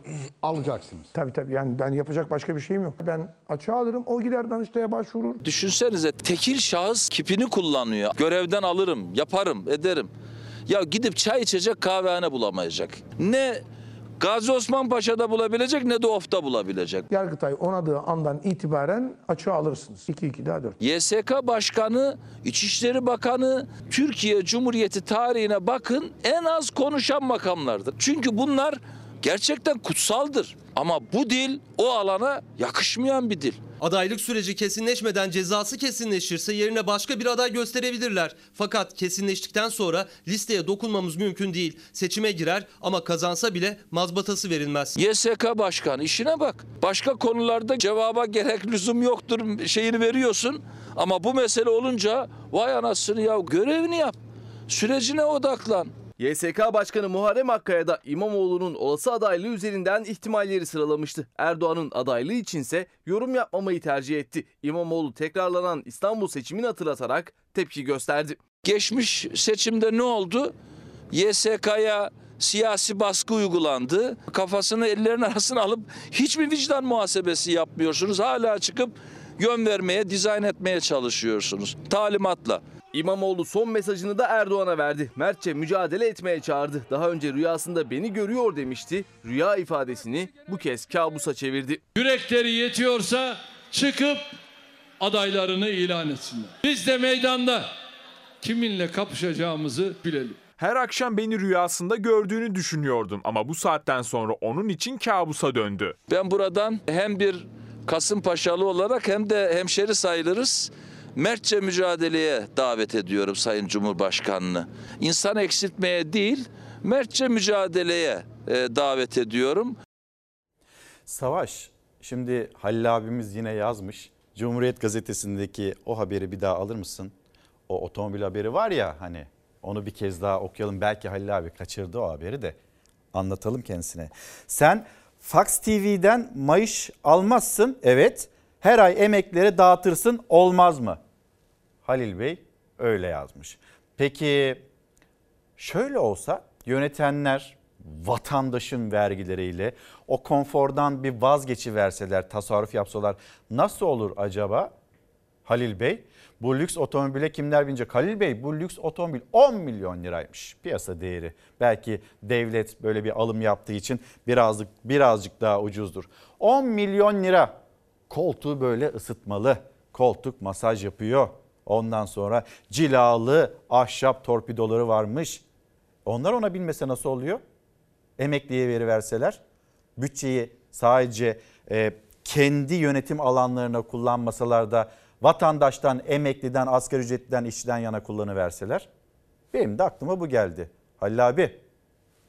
Şimdi devam edelim. CHP lideri Kılıçdaroğlu altılı masayla ilgili de konuştu, mesajlar verdi. Yalnız bu açıklamalar içinde Antalya Büyükşehir Belediye Başkanı Muhittin Böcek Muhittin Böcek'in çağrısı, seslenişi, bir dikkat edin. Fakirlik bir kader değil. Siz iş verdiğinizde, imkan verdiğinizde o çalışmadı mı? İş vermiyorsunuz, imkan vermiyorsunuz. İnsanlar bir kuru, bir dilim ekmeğe muhtaç hale geliyorlar. Bunların yaptığı bütün o ayıpların tamamını sonlandıracağız. Aile destekleri sigortası, Allah nasip eder. Millet İttifakı göreceksiniz. 6 ay sonra maratonu bitirecek. İktidar olduğunda aile destekleri sigortası gelecek. Hiçbir ailenin geliri asgari ücretin altında olmayacak. Sağ elin verdiğini sol el görmeyecek. 6 liderin tek hedefi var. Bu ülkeye demokrasiyi getirmek. Bu ülkeye huzuru getirmek. Bu ülkeye barışı getirmek. Bu ülkede kucaklaşmayı sağlamak. Gençler özgürlük istiyorlar. 2. Ben özgürce düşüncelerimi ifade edeyim diyorlar. 3. Sanata ve kültüre meraklıyım diyorlar. Sanatı ve kültürü yaşamak istiyorum. Hayatımın bir parçası olsun istiyorum diyorlar. O gençlerin tamamına ve gençleri size sesleniyorum. Asla umutsuz olmayın. Düşündüklerimizi altılı masadaki her lider düşünüyor ve biz bunların tamamını Türkiye'de hayata geçireceğiz. Mutlu bir Türkiye, huzurlu bir Türkiye, yaşanacak bir Türkiye, imrenilecek bir Türkiye atmosferini hep beraber, hep birlikte hayata geçireceğiz. Gönlümüz altılı masadan sizi Cumhurbaşkanı görmek, Meral ablamı da Başbakan görmek istiyoruz. Altılı masanın kararına saygı duyarak çalışmalarımıza devam edeceğiz. Enflasyon konusuna başlığına hep birlikte bir geri dönüş yapalım. Ve Hürriyet Gazetesi, Hürriyet Gazetesi'nden seçtiğimiz haberler. Enflasyon tepe taklak aşağı inecek, göreceksiniz. Geçen seneden beri bu cümleler kuruluyor. Şimdi herhalde nihayete geldik. Bazı etkisiyle zaten düşeceğini biliyoruz da kalıcı olarak ne kadar düşecek onu merak ediyoruz. Cumhurbaşkanı Erdoğan'ın cümleleri. Erdoğan maaş artışlarının kısa sürede erimesine izin vermeyeceklerini belirterek önümüzdeki aylarda enflasyonun tepe taklak aşağı ineceğine şahit olacağız dedi. Bir açıklamada Nurettin Nebati yaptı enflasyon ile ilgili. Peki kendisi ne söyledi? Dinleyelim. Enflasyonu hızla belirlediğimiz seviyelere düşürme dışında bir engel kalmamıştır. Önümüzdeki aylarda enflasyonun adeta tepe taklak aşağıya ineceğine beraberce şahit olacağız. Yüksek enflasyon hepimizin canını yakmış olsa da aldığımız önlemler onun da boynunu aşağıya kırmış durumdayız. EYT ile ilgili haberiniz yok mu? Olmaz olur mu? Türkiye Büyük Millet Meclisi tatile girdi. Sonra ne oldu? Söz verilmişti ya. Sonra ne oldu? Onu da anlatalım sizlere, aktaralım. Enflasyon Nurettin Nebati'nin ve Cumhurbaşkanı Erdoğan'ın söylediği gibi olacak mı olmayacak mı, ama siyasette bir tartışma. Açlık ve yoksulluk üzerinden siyasetin birbirine yüklenişi de devam ediyor. Karşılıklı salvolar, bir tarafta pembe bir tablo ama o tablonun ne renk olduğunu şu anda ekran karşısında olan, hatta bizlere resimleriyle, fotoğraflarıyla sizi izliyoruz, sizi takip ediyoruz diyen, bize ulaşan izleyicilerimiz söyleyecek. Yıllardır söylüyoruz ne olduğunu ve ne olacağını, ne olabileceğini anlatmaya devam ediyoruz. İşte bugün yaşadıklarımız, bir tarafta hayaller, diğer tarafta gerçekler ve siyasetteki yansıması açlığın, yokluğun. Birkaç gün önce Nur Elif yavrumuz kötü koşullarda yaşadığı ve aç bırakıldığı için hayatını kaybetti. Bu ülkede bir çocuk öldü, bir çocuk. Hem de açlıktan öldü, açlıktan. Çocuğundan kadınına, garip kurabaya kadar yardıma ihtiyaç duyan her vatandaşımızın yanında yer aldık. Beni Eskişehir'deki Nur Elif ilgilendiriyor ve onun için senden hesap soracağım. Cumhurbaşkanı Erdoğan garip gurebanın yanında olduk derken İYİ Parti lideri Meral Akşener Eskişehir'de açlıktan öldüğü iddia edilen 6 yaşındaki Elif Nur'u hatırlattı. Hesap soracağım dedi. Sen bu memlekette varlık içinde yaşarken kestane ballarıyla, manda yoğurtlarıyla, Medine hurmalarıyla sefa sürerken yokluktan, yoksulluktan ölen, açlığa mahkum ettiğin çocuklarımız için senden hesap soracağım. Kimseyi sahipsiz bırakmayacak bir sistem kurduk. Kardeşim Elif Nur Eskişehir'de 6 yaşında açlıktan ölmedi mi? 20 yıldır kim iktidarda? 20 aydır iktidarda olsa utanır.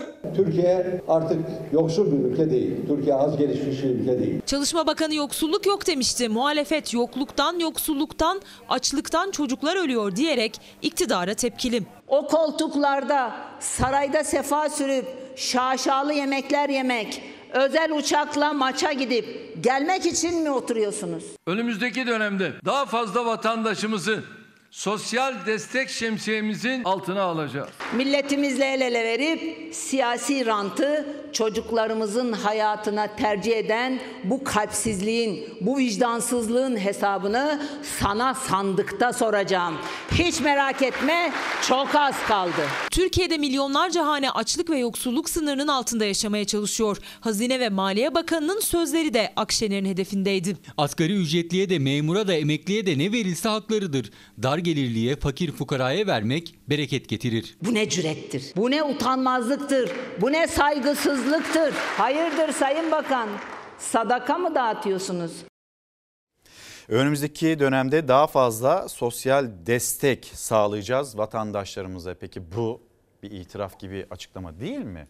Yani bu ülkede zaten pek çok 24 milyon icralık olan insan var bu ülkede. Geçinemediğini söyleyen, sosyal desteklerle hayatını bir şekilde sağlıklı da olmasa böyle karnını doyurarak, sağlıklı beslenmiyorlar ama karnını doyurarak idame ettirmeye çalışan insanlar var ve önümüzdeki dönemde daha fazlasını şemsiyemiz altına alacağız demek bir itiraf anlamına gelmez mi? Ekonomi yönetimi gerçekten iyi mi? Yoksa muhalefetin söylediği gibi mi? İkisi de değil. Sizin yaşadığınız gibi. Daha ötesi değil. TÜİK'in anlattığı, açıkladığı gibi değil hayat. Öyle yaşanmıyor. Biz nasıl yaşıyorsak, ne kadar fatura geliyorsa bunu hep birlikte. Yoldan geçerken iki kişinin konuşmasına tanıklık ettiğinizde pahalılığı konuşuyor insanlar. İnsanlar nasılsın, iyi misin, nasıl gidiyor hayat, çocuklar ne yapıyor, bunu konuşmuyor, konuşamıyor artık. Gördün mü peynirin fiyatını? Gördün mü et ne kadar olmuş? Geçinemiyoruz. Bunu konuşuyoruz ve bütün sohbetlerimizin ana konusu haline geldi. Başka hiçbir şey değil. Siyaset istediği kadar anlatsın, iktidar güzellemeler yapsın ekonomiyle ilgili ya da bir umut vermeye çalışsın. İşte verdiği umut bu. Daha fazla sosyal destek, daha fazla insan o şemsiyenin altına alınacak. Daha fazla insan fakirleşti, farkındayız, yoksulluğu yaşıyor. Dolayısıyla biz onlara destek olacağız. Şemsiye ne zaman kalkacak? O insanlar iş bulmak istemez mi? Şimdi burada arkadaşlarımız da mesaj gönderiyor. Ücretli öğretmenlik bu kalkmayacak mı? Neden kalkmıyor diye. Bakın yıllardır söylüyoruz. Ücretli öğretmenlik kalksın. Öğretmenler KPSS puanıyla atansın. 250 bin öğretmen açığı var ülkemizde. Bunu da dile getirir misiniz? Getiririz. Birlikte konuşuyoruz. Siz bizi yalnız bırakmazsanız biz de burada sizinle birlikte, sizin taleplerinizle birlikte yayınımızı, yayıncılığımızı gerçekleştiririz. Doğruyu konuşmaya, sormaya, sorgulamaya devam ederiz. Ama yan yana olalım. Yine birlikte konuşalım. Bizi izleyin, bizi takip edin. Beğeniyorsanız yazın, beğenmiyorsanız yazın. Ama birlikte konuşalım. Fatma Sibel Hanım, günaydınlar. Bilal Bey de diyor ki Twitter'da, enflasyon felç olmuş, beli ve boynu kırılarak tepe taklak yere çakılmış. Aslında bir senedir bu söyleniyordu ya hani. Belki randevu alamadığı için enflasyon bir sene sonraya randevu alabildiği için biz bu teşhisi bir sene sonra yapabiliyoruz. Ne diyorsun İlker? Şimdi bakın biz bu ülkede bunu yaşıyoruz. Bir yıl sonrası için endoskopi randevusu kamu hastanelerinde randevu bulmak neredeyse imkansızken tetkiklerde bir saniye kamu hastanelerinde randevu bulamayınca biz ne yapıyoruz? Ne yapmak zorunda kalıyoruz? Özel hastaneye gidiyoruz. Özel hastane demek daha fazla harcama demek, sağlık harcaması demek. O da rakamlara yansıyor, TÜİK'in rakamlarına. Devam edelim. Neredeyse imkansızken tetkiklerde durum daha da sıkıntılı. Endoskopi, kolonoskopi için bir yıl sonrasına gün veriliyor. Yurttaşlar acil çözüm bekliyor. Şimdi bir haber daha var. Mesela gittiniz ya da sistem üzerinden randevu aldınız ama gitmediniz randevunuza. O zaman 15 gün içinde bir kez daha aynı branştan randevu alamıyorsunuz. Bunu hatırlatmasını yapalım. Gitmeyecekseniz lütfen randevunuzu iptal edin. Hani geldiğim yerde burası. Belki enflasyon da ancak bir yıl sonrasına randevu alabilmiştir de Sonra da o teşhis konmuştur. Beli kırıldı, boynu kırıldı, tepe taklak aşağı düştü diye. Devam edelim. Şimdi yine hani bu nasıl vicdan dediğimiz bir haberde 2 gündür konuşuyoruz. Bir anne evladını soğukta, yeni doğmuş bir bebeği soğukta ölüme terk eder mi? Etti. O anne konuştu. Siz mi terk ettiniz bebeği? Doğurdu, göbek bağını kesti, buz gibi havada kapı önüne bıraktı. Gözaltına alınan vicdansız kadın ifadesinde kocamdan korktum dedi. Yüzü gözü toprak içinde, buz gibi havada bebeği donmak üzere buldu Taşlıoğlu ailesi. Burdur'un Karacaören köyünde yaşayan aile geçtiğimiz sabah kapılarını açtıklarında gözlerine inanamadı. Duvarlarında bir gürültü oldu, kapı sesi böyle güm güm güm. Sonra biz tabii korktuğumuzdan çıkamadık dışarıya, gece olduğundan. Sonra sabah kalktı, kapının önünde çocuk. Eşim kapıyı açınca bebek var burada dedi. Ben de inanmadım, ne bebeği olur durduk yerden. Onu ölüme terk eden vicdansız kadın jandarmanın çalışması sonucu bulundu. Ben annesiyim diye itiraf etti, gözaltına alındı. 3 çocuk annesi olduğu öğrenilen kadının ifadesinde kocamdan korktum dediği ortaya çıktı. 3 çocuğum daha var. Bu çocuk da kocamdan. Bebeği tek başıma doğurdum. Kocamdan korktuğum için çocuğu komşularımın kapısının önüne bıraktım. Onların bebeğe sahip çıkacaklarını düşündüm. Onu ölüme terk eden kadın sorgusunun ardından serbest bırakıldı. Göbek bağı bile sağlıksız koşullarda kesilen, yaklaşık 7 saat dondurucu soğuğa maruz kalan bebeğin yaşama tutunma mücadelesi devam ediyor. Kalpler bebekten gelecek iyi bir haber için çarpıyor. Şimdi memleket turu yapacağız sizinle birlikte. Savaş, bugün nerelere gideceğiz? Edirne'ye gideceğiz, Yozgat'a gideceğiz. Ondan sonra diğer illerden de haberlerimiz var. Kilis var, Ardahan var. Sizler de biz yetişebildiğimize, erişebildiğimize ulaşalım ve oranın haberlerini paylaşalım. Sonra sizler de kendi yerinizden, kendi ilinizden de lütfen bilgileri, haberleri bizimle paylaşın. Vatandaş gazetesi Edirne, safa geldin Ulu Gazi. Ulu Önder Mustafa Kemal Atatürk'ün Edirne'ye son kez gelişinin ama ruhen ve fikren hiç ayrılmayışının 92. yılı törenlerle kutlandı Edirne'de. Yozgat, Çamlık gazetesi Yozgat'ta işsizlik ana gündem. Yozgat'ın en önemli sorunlarından olan göç ve işsizlik vatandaşın ana gündemini oluşturmaya devam ediyor. Sorsanız ben işçi arıyorum bulamıyorum, nasıl işsizlik var anlamıyorum denilir. Yine öyle bir açıklama yaptı. 3 harfli marketlerin kurucu isimlerinden birisi. Şimdi bana kızacaklar ama ben böyle bir gerçeği yaşıyorum diyor. Bu ülkede öğretmenlere, bu ülkede mühendislere, bu ülkede çalışmış, okumuş, didinmiş o gençlere vaat ettiğiniz ile, hani vaat ettiğiniz iş ile sonra karşılaştığınız durumu tam olarak kıyaslayamıyor olabilirsiniz. Öğretmene, ki yapıyorlar, onu da söyleyelim. Öğretmene gel benim marketimde çalış dediğinizde onun gururu kırılıyor mu, kırılmıyor mu? Bir de o pencereden bakarsanız çok güzel. Sonra iş beğenmiyorlar falan deniliyor. Hayır, öyle bir şey yok. İnsanlar nerede iş bulsalar çalışmaya çalışıyor, çabalıyor gençler bu ülkede. Ekran karşısındasınız. Doğru değilse söyleyin. Mesela eğitim fakültesinden mezun olmuş birisi yok mudur şu anda ekran karşısında? Ya da bir ziraat fakültesinden mezun olmuş bir arkadaşımız yok mudur? Yapıyor musunuz işinizi? Ya da nerede çalışıyorsunuz? Yazar mısınız bir? Yıllardır söylüyoruz. İnşaatta çalışan öğretmen gördük, tarlada çalışan öğretmen gördük, pazarda çalışan mühendis gördük. Yok mu bunlar? Yaşanmadı mı? Ama gençler iş beğenmiyor. Gençlerde o kadar çok oluyorlar ki diye büyüklerden gelen. Çıkar bakalım cep telefonunu. Bir de dayılar. Onlar da bitmiyor. Petrol, Batman gazetesi. Batman'dan bakalım ne diyor manşet? Gençler evlenemiyor. Bir tarafta işsizliği konuştuk, diğer tarafta gençlerin geleceğini ve hayal bile kuramıyor olmalarını. Gençler kendi ilişkileriyle ilgili bile konuşamıyor. Hayatları, ilişkileri nasıl gidiyor onu bile konuşamıyor. Evlenemiyor çünkü. Pahalılıktan mevzu oraya gelmiyor. İyi misin, nasılsın? Ne olacak bu fiyatlar? 3. soru. Artan hayat pahalılığı ve düşen alım gücü düğün alışverişlerine de yansıdı. Evlenmek isteyen gençler ekonomik sıkıntılarla karşı karşıya kaldıklarından dolayı evlenmekten çekiniyor. Ardahan, yoksulluğun resmi ispatı.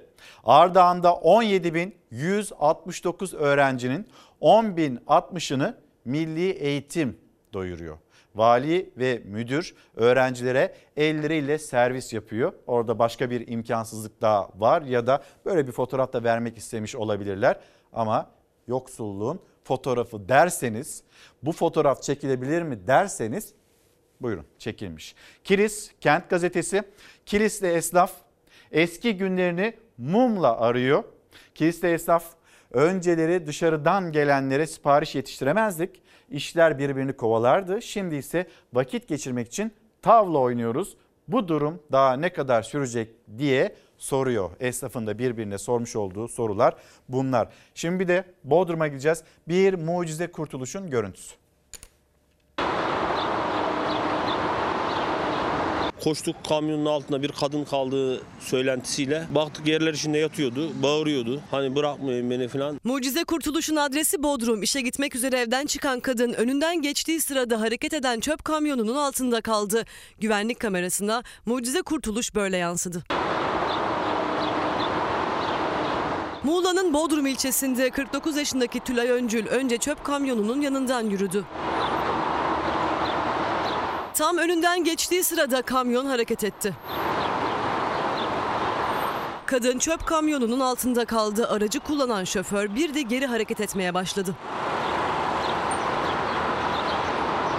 Tülay Öncül kıpırdamadan kamyonun altında duruyordu. Çevredekiler hemen kadının yardımına koştu. Kaburgalarım kırık, suratım yara bere içinde, kollarım, bacaklarım olduğu gibi yara. Adli tıptan rapor aldım, 15 gün. Ölümcül bir kazadan kurtuldu. 3 gün hastanede kaldı ama şimdi iyi. Çöp kamyonunu kullanan şoförden de şikayetçi oldu. Sizlerden gelen mesajlara bakıyorum, gelen fotoğraflara bakıyorum. Yıllardır söylüyoruz, başlığımız bu. Bu başlık altında konuşalım. Neyi konuşuyoruz biz yıllardır? Pahalılığı konuşuyoruz. Bu ülkenin bir numaralı gündemi bu. Sonra işsizliği konuşuyoruz. Yerel gazetelerin manşetlerinde de yine hep birlikte gördük. Bu arada yine Instagram'dan ve Twitter'dan da fotoğraflarınız geliyor. Onları da ekleyebildiğim kadarıyla bir yandan gazeteler, bir yandan haberler, onlara hakim olmaya çalışırken sosyal medyaya da yakalayabildiğim ölçüde ulaşmaya çalışıyorum. Akşam gazetesini okumuştuk. Güzel haberler vardı. MTV artışını yarıya düşürdü Cumhurbaşkanı diye. Ama gelelim bir Dünya Gazetesi, emeklilikte yaşa takılanlar. Hemen o haberi okuyalım. Zaten paylaştık bilgisini ama hatırlatalım. Türkiye Büyük Millet Meclisi tatil kararı aldı çünkü çok yoruldular. Lütfen siz de anlayışla yaklaşın. Milletvekillerimizi bu kadar yormayalım. Onlar da zaten bu kadar yoğun bir mesai olacağını bilselerdi gelirler miydi? Girerler miydi o yarışa? Onu da bilemiyoruz. Yoruldular. EYT 2023'e kaldı Dünya Gazetesi.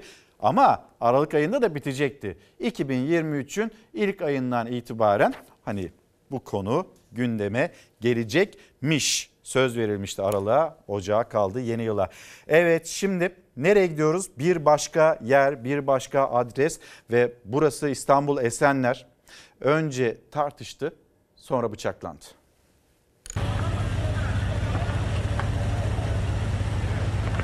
Çevreyi rahatsız ettiği gerekçesiyle uyardı, cevabı bıçak darbesiyle aldı. Saldırganın karnından bıçakladığı adam hastanede hayatını kaybetti.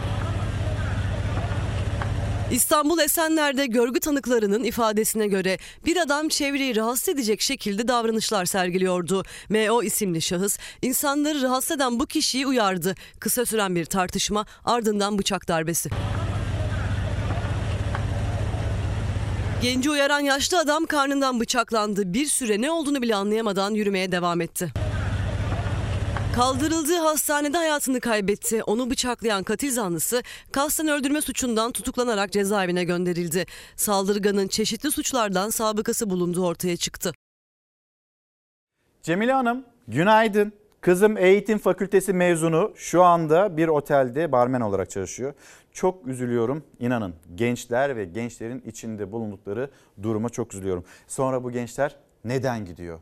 Neden bu ülkeyi terk ediyor? Neden geleceklerini, umutlarını, hayallerini yurt dışında arıyor? Neden evlenemiyorlar? Az önce Batman gazetesinden okumuş olduğumuz üzere. Yıllardır ÖTV ödüyoruz. Ekonomi bu kadar kötüyken, insanlar bu kadar zor durumdayken amacını çoktan aşmış bir vergiyi neden hala ödemeye devam ediyoruz diyor Uğur Bey. Vergi dilimi peki? Bununla ilgili nasıl bir düzenleme girecek hayatımıza? merak ediyoruz. İlker oğlum emekliyim, seni takip etmek için erkenden kalkıyorum demiş Sedef Hanım. Günaydınlar, çok teşekkür ederim. Tüm emeklilerin ne kadar büyük bir zorluk içinde yaşadığının farkındayız. İzmir Bayraklı'dan izliyorum diyor Sahide Hanım. Selamlar, yıllardır söylüyoruz, bittik tükendik, satmadık satılmadık, ne kaldı memlekette? Ya da insanlar cebinde, sağında, solunda, kenarında ne varsa geçinebilmek için harcıyorlar. Böyle bir tablonun içindeyiz. Şimdi Karar Gazetesi'ne gidelim. Karar Gazetesi'nde hepimizin sağlığını ilgilendiren bir haber yer alıyor. 4 canavar 2 yıllık kış uykusundan uyandı. Hastalıklar patladı. Uzmanlardan virüs uyarısı da geldi. Şimdi şöyle söyleniyor. Böyle enfeksiyon hastalıklarıyla ilgili gittiğinizde, başvurduğunuzda uzmanların yanıtı, bize gelen hastaların %82'si Hong Kong virüsünü taşıyor. Geri kalanlarsa domuz gribi. Böyle bir değerlendirme var. Dikkatli olmamız gerekiyor. Çünkü bu hastalık vücuda girdiğinde, o virüs vücuda girdiğinde kafanızı kaldıramıyorsunuz. İnanılmaz bir yorgunluk, günlerce de yatıyorsunuz evinizde kendinizi toparlayabilmek için. Şimdi bu haberin notları. Yaklaşık 2 yıldır Covid-19 nedeniyle özellikle solunum yoluyla bulaşan enfeksiyon hastalıklarını daha az görmemiz, hatta gribi hemen hemen hiç görmememiz nedeniyle grip aslında kış uykusuna uyandı gibi görülüyor. Grip virüsü kış uykusundan uyandı. Covid-19 virüsü etkinliğini kaybedince meydan çeşit çeşit grip virüsüne kaldı. Özellikle çocuklarda yayılım çok fazla ve hızlı diyor uzmanlar. Çocuklar için ekstra neden önem arz ediyor? Hem çocuklarda okullar kapalı alanda, çocuklarda maske önlemleri çok net uygulanamıyor. Hasta olsalar bile çocuklar okula gitmek durumunda kalabiliyorlar ebeveynleri çalıştığı için. Dolayısıyla özellikle çocukluk yaş grubunda dağılım ve yayılım hızlı oluyor. Okullarda, sınıflarda maske takılmıyor. Kapalı alanda onlarca çocuk saatlerce birlikte vakit geçiriyor. Aileler işe gitmek zorunda olduğu için çocuğunu hastalığı atlatmadan okula gönderiyor. Özellikle RSV virüsü çocuklarda hastane yatışlarına ve zatürreye sebep olabiliyor. RSV var yine solunum yolunda, özellikle çocuklarda hastane yatışa sebep olabiliyor, solunum sıkıntısına sebep olabiliyor. Erişkinlerde de daha baskın olarak sahada gördüğümüz nezle var, yani rinovirüs enfeksiyonları var. Profesör Doktor Alper Şener'e göre geçen yıl sadece Covid-19 virüsünden korunmaya çalışıyorduk. Ancak bu kış çeşit çeşit virüse karşı hazırlıklı olmak şart. Bağışıklık sistemlerimizin grip virüslerini hatırlaması zaman alacağı benziyor. Covid-19 tek bir virüsle mücadele ederken şu anda sahada Covid-19'u bir kenara bırakacak olursanız 4-5 farklı tipte virüsle mücadele ediyoruz.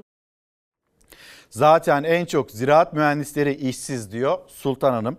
Osman Bey, çalıştıracak işçi bulamıyorum diyen patronlar zaten işçi değil köle arıyor. Bir de şöyle bakalım mı Nurettin Nebati'nin gözünden? O nasıl? Fakire fukaraya vermek berekettir. Öyle diyordu. Çalışacak kesime ya da çalışan kesime böyle bir açıklama. Özge Hanım günaydın. Eğitim fakültesi mezunuyum. 9 yıl oldu. Atanmadım. Atanmamış bir öğretmenimiz. Özel sektörde de çalıştım ve şu anda işsizim. Özelde çalışmaya kalktığınızda 4.000 lira veriyorlar. Asgari ücretin de altında bir para veriyorlar. Sakine Hanım geçinemediğini söylüyor. Doğalgaz faturası, sonra kira, elektrik derken 6 nüfuslu bir eviz biz ve geçinemiyoruz memleketimizde. Ve ailemizde, hanemizde yaşanan budur. Yıllardır söylüyorum, eğitim ve sağlık parasız olmalı, eşit olmalı insanlar. Ankara'dan sevgilerle Hakan Güney. Hakan Güney Hoca da bu şekilde bizimle bilgilerini, düşüncelerini paylaşıyor. Hürriyet Gazetesi'ne bakalım. Dün biraz konuşmuştuk. Görüntüsü belki hafızanızda vardır. Tekrar o görüntüye dönüş yapmayalım ama o faslı sınır dışı edilecek. Geldi Türkiye'de laik bir ülkede neler söylüyor? İstanbul'da girdiği bir markette içki satılmasına tepki gösterip kasiyer kadına da saçın görünüyor, günah diyen yabancı uyruklu kişi yakalandı ve şimdi de sınır dışı edilecek kendisi. Beğenmiyorsan gidersin. Ne işin var burada İstanbul'da, Türkiye'de? Git o zaman, çok seviyorsan, öyle yaşamak istiyorsan git. Kendi memleketine git. Burada kimse kimseye nasıl yaşayacağını, nasıl yaşanması gerektiğini, nasıl davranacağını, kadınların nerede duracağını, nerede duramayacağını tarif edemez. Ne diyeceğini, ne giyeceğini anlatamaz. Beğenmiyorsan gidersin ki git zaten. Sen buralarda kalma. Şimdi bir haber daha. Taliban'dan çağ dışı yasak. Afganistan'da Taliban yönetimi daha önce sadece belli bölümlere girmelerine izin verdiği kızlara üniversite okumayı yasakladı.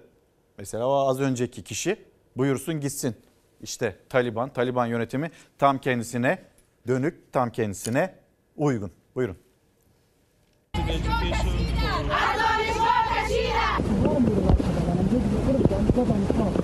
Taliban kız öğrencilere üniversite yasağı getirdi. Afgan kızların eğitim hayatı bitme noktasına geldi. Üniversiteye alınmayan genç kızlar bina önünde gözyaşı döktü.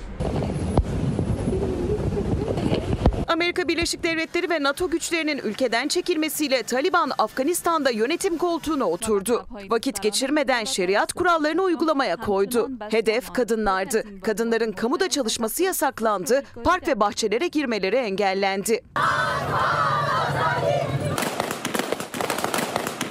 Afganistan'da kadına yönelik baskılar bunlarla kalmadı. Yasaklar eğitime de sıçradı. Kızların ilkokula gitmelerine izin verilirken ortaokul ve liseye gidemeyeceği açıklandı. Taliban yetkilileri Afgan genç kızların üniversite eğitimlerini ise sürdürebileceklerini belirtti. Ancak okuyabilecekleri bölümleri kısıtladı. Afgan kızların veterinerlik, mühendislik, ekonomi, tarım ve gazetecilik okumalarını yasakladı. Saf dışı bırakılmak istemiyoruz. Uluslararası toplum, Birleşmiş Milletler ve İnsan Hakları örgütlerinin sessiz kalmayı seçmesi utanç verici. Afgan kızlara verilen üniversite izni uzun soluklu olmadı. Bakanlar Kurulu'nun yeni açıkladığı kararla kız öğrencilerin eğitimi durduruldu. Karara tepkiler gecikmedi. Cumhurbaşkanlığı Sözcüsü İbrahim Kalın sosyal medya üzerinden eleştirdi Taliban'ı. Taliban yönetimi Afganistan'da kız öğrencilerin üniversiteye girişini yasaklayan bir karar almış. İslam'ın ruhuna aykırı bir karar. Bu yasağın dinde yeri yok. Taliban'a Amerika Birleşik Devletleri yönetiminden de sert eleştiri geldi. Dışişleri Bakanlığı Sözcüsü Ned Price bunun kabul edilemez olduğunu açıkladı. Yaptırımlarla karşılık vereceğiz dedi. Taliban, Afgan kadınlarını daha karanlık ve kısır bir geleceğe kalıcı olarak mahkum etti. Nüfusunun yarısı keyfi olarak eğitimden alıkonulduğunda hiçbir ülke gelişemez. Birleşmiş Milletler de Afgan kızlara üniversite yasağına sessiz kalmadı. Genel Sekreter Guterres kadın ve kızların hak eşitliğinin ihlal edildiğini söyledi. Taliban'a karardan dönme çağrısı yaptı. Bizi bir tanıyın, bizi bir anlayın demişti Taliban ilk yönetime gelirken, yönetime el koyarken ve desteklenirken dünyada destek de buldu kendisine. Sonra uluslararası konferanslara, bir yerlere de davet edildiler. İşte yaşattıkları, kadınlara yaşattıkları dinimizin ilk emri oku. Ve bunu da kim hatırlatıyor? Aynı zamanda Cumhurbaşkanlığı Sözcüsü İbrahim Kalın. Taliban'ın kararına tepki gösterirken İslam'ın ruhuna aykırı bir karar. Bu yasağın dinde yeri yok diyor İbrahim Kalın. Haberde duydunuz belki ama bir de buradan hatırlatalım. Güzel dinimizin ilk emri oku ama okutmuyorlar. Okumasın kadınlar. Böyle yaklaşıyorlar. Sonra 2 hafta önce, 10 gün önce neyi konuşuyorduk biz kendi ülkemizde? 6 yaşındaki çocuk istismar. Bunu konuşuyorduk. Ve onun babası benim kızım evlilik çağına geldi. Ya çocuk bebek daha 6 yaşında. Evlilik çağı mı? Devam edelim. Yine ekonomiye dair kendi cebimizi, bütçemizi ilgilendiren o haber. Enerji Bakanı Fatih Dönmez ve açıklaması çok şükür yeniden değerlendirilecek de ocağın birinde elektrik ve doğalgaza zam gelmeyecek. Sonra o değerlendirmeler geçtiğinde Şubat'ta acaba ne olacak? Faturalarınız nasıl? Elektrik, su, doğalgaz? Hiç konuşmasam. Nasıl? Ekonominin zaten durumu çok kötü. Yani hiç evde olmadığım halde ummadığım faturalar geliyor. Vatandaş kara kara yüksek gelen faturaları nasıl ödeyeceğini düşünürken yeni yılda doğalgaza, elektriğe ne kadar zam geleceğini merak ediyordu. Enerji Bakanı yılbaşında zam olmayacak dedi. Elektrik 250 milyon geliyor evde olmadığım halde. Doğalgazı açtınız mı? Doğalgaz zaten hiç sorma. Daha açmadım. Faturalar artık sadece cep değil can da yakıyor. Vatandaş yüksek gelen faturaları öderken zorlanıyor. 550 televizyon, buzdolabımız var. O kadar yani, başka bir şey yok. Doğalgazı açtınız mı? Geçen ay 2-3 gün çalışmıştı. 450 gelmişti. Bu ay her gün çalışıyor, gece gündüz. Ne kadar gelir? Vallahi 1000'in üstünde gelir. 1 Ocak'ta doğalgaz ve elektrik tarifeleri yeniden belirlenecek. Zam olup olmayacağı merakla bekleniyordu. Enerji ve Tabii Kaynaklar Bakanı Fatih Dönmez yılbaşında herhangi bir zam söz konusu değil dedi. 480 lira gelmiş. Ama evde durmuyoruz ki. Çalışıyoruz. Gündüz kapalı mıdır? Kapalı. Elektrik ne kadar geldi? 280. 1596 lira geldi atölyeye. Tekstil, konfeksiyon. Vallahi çok ya, çok geldi yani. Bu ay hiç ben bu kadar sıkışmamıştım elektrikle ilgili. Bakan yılbaşında zam yok dedi ama elektrik faturaları sadece 2022 yılı içinde bile 3 kez zamlandı. Yılın ilk 9 ayında zam %100'ü aştı. Faturalarla alakalı çok şikayetimiz var. Şu anda elektrik faturası bizim kiramızın 3 katı. Yine 1 Ocak'ta zam yapılmayacak olmasına rağmen doğalgaz faturaları da geçen yıla göre çok yüksek geliyor. Doğalgaza 2022 yılı içinde 4 kez zam geldi. Fiyatı %162 arttı. Vallahi biz yaşamıyoruz. Allah yardım etsin herkese. Şimdi bir müzisyen Ankara'da nasıl saldırıya uğramıştı? O müzisyenimizin sağlık durumu, onunla ilgili haber. Sen yüzüme sen, bahar olur ayaz kışlar efkar, efkar, değer yarama kör bıçaklar. Sağlığım gitgide daha iyiye gitmesi. Dan dolayı çok mutluyum. Öldüresiye dövülen müzisyen Mehmet Dudarık'ın sağlık durumu iyiye gidiyor. Son gelişmeleri ablası Gülden Dudarık anlattı. MR sonucunu bekliyoruz.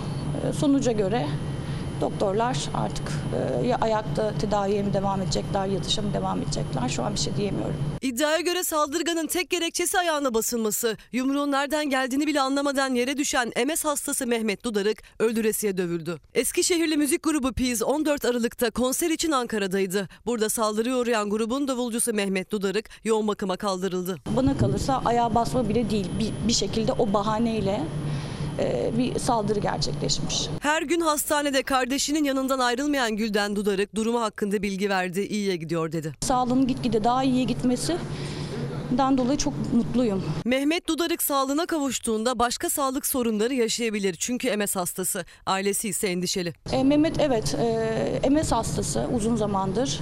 MS teşhisi koyulması da yine bir travma sonrası ortaya çıktı. Onu öldüresiye döven BK isimli saldırgan cezaevinde. Adalete susadığımız günlerde bir kitap. Rıza Türmen, bir ahim yargıcının not defteri ve işte çalışması Rıza Türmen'in. Profesyonel koçluk, prensipler ve uygulamalar. Hemen bu kitabı da, çalışmayı da sizlerle paylaşalım. Mutfağa dair de bir kitap ulaştı bizlere. Engüler Artun, pratik yemek ve pasta tarifleri, lezzetli tarifler kitabını. Ah, bir şey düştü. Paylaşalım. Ve Amerika Birleşik Devletleri'nde Kaliforniya eyaletinde meydana gelen deprem.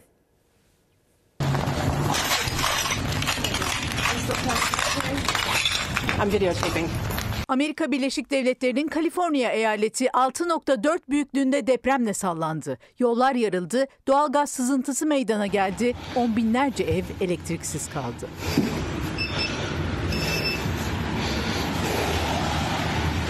Deprem bu kez Amerika Birleşik Devletleri'ni vurdu. Amerikan Jeolojik Araştırma Merkezi 6,4 büyüklüğündeki depremin merkez üssünün San Francisco kenti olduğunu açıkladı. Yerin 16 kilometre derinliğinde meydana gelen şiddetli sarsıntı sonrası birçok binanın camları kırıldı, evlerde büyük hasar oluştu.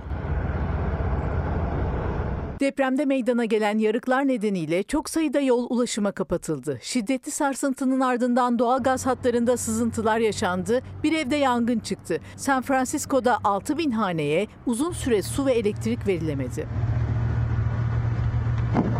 Depremin ardından en büyüğü 4,6 büyüklüğünde olmak üzere en az 80 artçı sarsıntı meydana geldi. Amerikalı yetkililer depremde 2 kişinin öldüğünü, 11 kişinin yaralandığını açıkladı. Şimdi reklamlara gideceğiz. Bir yandan reklam arasında sizlerden gelen fotoğraflar, onları ben sosyal medyama ekleyeyim. Yıllardır söylüyoruz başlığı altında konuşurken. Döndüğümüzde Deniz Zeyrek, Sözcü Gazetesi yazarı burada Çalar Saat'te olacak. Bir yandan mimiklere dikkat edeceğiz, öyle konuşacağız. Aynı zamanda ho ho ho Bu mesaj kime gitti? Türkiye Büyük Millet Meclisi'nde EYT 10 milyonluk araç, asgari ücret, sonra siyaset, Ekrem İmamoğlu davası, liderlerin vermiş olduğu mesajlar, konuşacak çok konumuz var. Sizi de bekliyoruz. Bizden ayrılmayın. Günaydın bir kez daha. Çalar Saat'te devam ediyoruz. Sözcü Gazetesi yazarı Deniz Zeyrek. Deniz abi Ankara'dan geldi. Bir gün erken davet ettim kendisini. Abi günaydın. Günaydın. Nasılsın? İyiyim İlker. Şimdi orta sayfa için erkenden giyinmişsin. Ya ben seni böyle beklemiyordum. Hayır, ben de doğrusunu istersen kazakla gelmiştim. Sonra bir baktım sen böyle jilet gibisin. Hemen burada orta sayfa için bizim elbiselerimiz duruyor. Gittim hemen böyle hızlıca. Yarın da orta sayfa var. Yarın sönük kalmayayım dedim. Yani. Estağfurullah Deniz abi, olur mu öyle şey?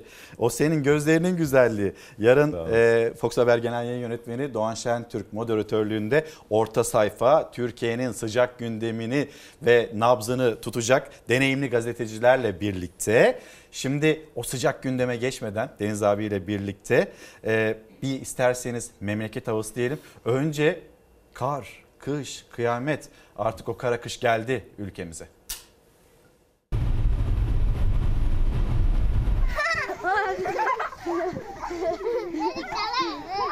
Okullarımız tatil oldu, çok sevinçliyiz şu an. Arkadan da görebilirsiniz. Doğu Anadolu'da bir adres değil, Adana'nın yüksekleri burası. Kar yağışı okulları tatil ettirdi. Çocuklar kar sevincini katmerli yaşadı. Uzun zaman sonra tekrar kar yağdı. Çok sevinçliyiz. Kartop oynuyoruz. Dün Adana ve Kahramanmaraş'ın bazı ilçeleri için okullar tatildi. Yoğun kar nedeniyle ulaşım aksaklığı yaşamasın çocuklar diyen yetkililer minikleri sevindirdi. Kar yağışı en çok İç Anadolu bölgesinin doğusuyla Doğu Akdeniz'in iç kesimlerini etkisi altına aldı. Sivas'ın yüksek ilçelerinde de kar yağışı kuvvetliydi. Ulaş ve Altınya ile beyaza büründü. Kırsalda hayvan otlatırken kara tutulan adam kardan adama döndüğü anları cep telefonuyla kaydetti. Kayseri'de karın yoğun olarak yağdığı adreslerden biri oldu. Erciyes'te kar kalınlığı 40 santimetreye ulaştı. Suni kar desteğiyle kayak pistleri sezonu açmaya hazırlanıyor. İçinde bulunduğumuz günlerde yurt genelinde değil kar, yağmur bile düşmüyor. Ancak cumartesi geç saatlerden itibaren Marmara ve Batı Karadeniz'den yurda giriş yapacak yağışlı ve soğuk hava zamanla iç kesimleri ve Karadeniz bölgesinin tamamını etkisi altına alacağı benziyor. Yeni yağışla birlikte pazar, pazartesi, salı sıcaklıklar düşecek önümüzdeki hafta. Yağış Karadeniz, iç kesimler ve doğuda pek çok adrese kar şeklinde düşecek yeni haftada. Ancak o zamana kadar yağış yok, güneş var. Ancak kış güneşi çok da ısıtmıyor havayı. Pazara kadar sisli havanın etkisi de devam ediyor. Hemen sosyal medya hesaplarımız ekranlarınıza gelsin. Yıllardır söylüyoruz ve doğru bilgiyi aktarmaya da devam edeceğiz. Bu ekranda, Fox ekranında Rütük'ün kararı, belki onu da biraz konuşmamız gerekiyor. Jestlere, mimikleri dikkat ederek konuşalım Deniz abi. Nasıl duralım? Böyle tam şöyle duralım. Evet. Öyle ifadesiz. Gözünün kaşını falan böyle şey yapmayacaksın. Yani. Ama o istemsiz oluyor. Yani o istemsiz olduğunda da nasıl yapacağız? Abi olsun, dikkat edeceksin. Kıvamı, kararı nasıl ki onun? Yeni Türkiye bu. Yani dikkat edeceksin. Öyle gözünle kaşınla falan bir pot kırmayacaksın yani. Botoks yapalım. İfadesiz kalırsam. O da değişik. Ama pahalı. Pahalı. Neyse şimdi yani kalıcı değil, böyle 6 ayda falan bitiyor. Bize kalıcı çözümler lazım. Şimdi en uzun gece, en kısa gündüzdü dün ve bir eşiği de atlamış olduk böylelikle. Artık karanlıklar daha da azalacak. Evet. Gündüz gün güneşe daha da böyle aydınlığa daha da yakınlaşacağız. Peki önümüzdeki günler bize ne getirecek, vatandaşa ne getirecek, onları da konuşalım. Deniz abi az önce izledim mi demiştim ya sana bir görüntü. CHP Genel Başkan Yardımcısı Veli Ağbaba. Veli Ağbaba'nın Noel Baba eleştirisiyle gelen ve sonra mecliste yankılanan ho ho ho sözleri, cümleleri bir dinleteyim ben Deniz abiye de. Yandaşın çetelerin Noel babasısınız. Değerli arkadaşlar, yandaş müteahhide vergi affı ho ho ho. Katar'a liman kıyağı jesti ho ho ho. Yandaş sendikaya %2 baraj kıyağı ho ho ho. Vatandaşa gelince 200 milyarlık yük. O halde mağduriyet, bağımsız sendikalara kilit var. Şimdi değerli milletvekilleri, öyle bir torba kanun hazırlanmış ki içinde yok yok OHAL var, limanlara peşkeş var, sendikalara darbe var, 200 milyar borçlanma yetkisinin artırılması var. Torba değil çuval, çuval değil çorba, çorba değil ne diyeyim? Çorba değil. Yani ne çorbası söyle? Çorba da değil. Şimdi buna mercimek çorbası diyebilir misin? Buna kelle paça diyemezsin, işkembe diyemezsin. Bunun içinde hepsi var arkadaşlar, hepsi var. Çorba değil de türlü galiba öyle bir torba yok yok diyor Veli Ağbaba. EYT yok. Tuzuyla yağ yok. Ya tuzuyla yağ yok, doğru. Evet, hastane çorbası gibi. O da para. Gibi. Sen az önce botoksta diyordun, o da para işte. Hastane çorbası gibi yani. EYT ama o işte diyet. Hani ya bu arada Veli Ağbaba da yaşlandı ya. Meclise geldiğinde böyle... Hani Noel Baba formuna mı girdi diyorsun? Evet. Çok böyle şey gençti yani. Şey dinamikti falan. Şimdi bakıyorum hakikaten siyaset insanı ne kadar hızlı yaşlandırıyor. Bilmiyorum, belki hiç bir cevap hakkı doğar mı? Karizmatik olmuş ama. Şimdi ben sana bir ho ho ho haberi daha paylaşayım mı? Cumhuriyet Gazetesi'nden. Şimdi biz bugün asgari ücreti öğreneceğiz. Siyaset konusunu biraz öteleyelim. Öyle konuşalım. Asgari ücreti konuşalım. Acaba nedir, ne olması gerekiyor? Bir de hani Türk İş restini çekti. 9 bin lira dedi.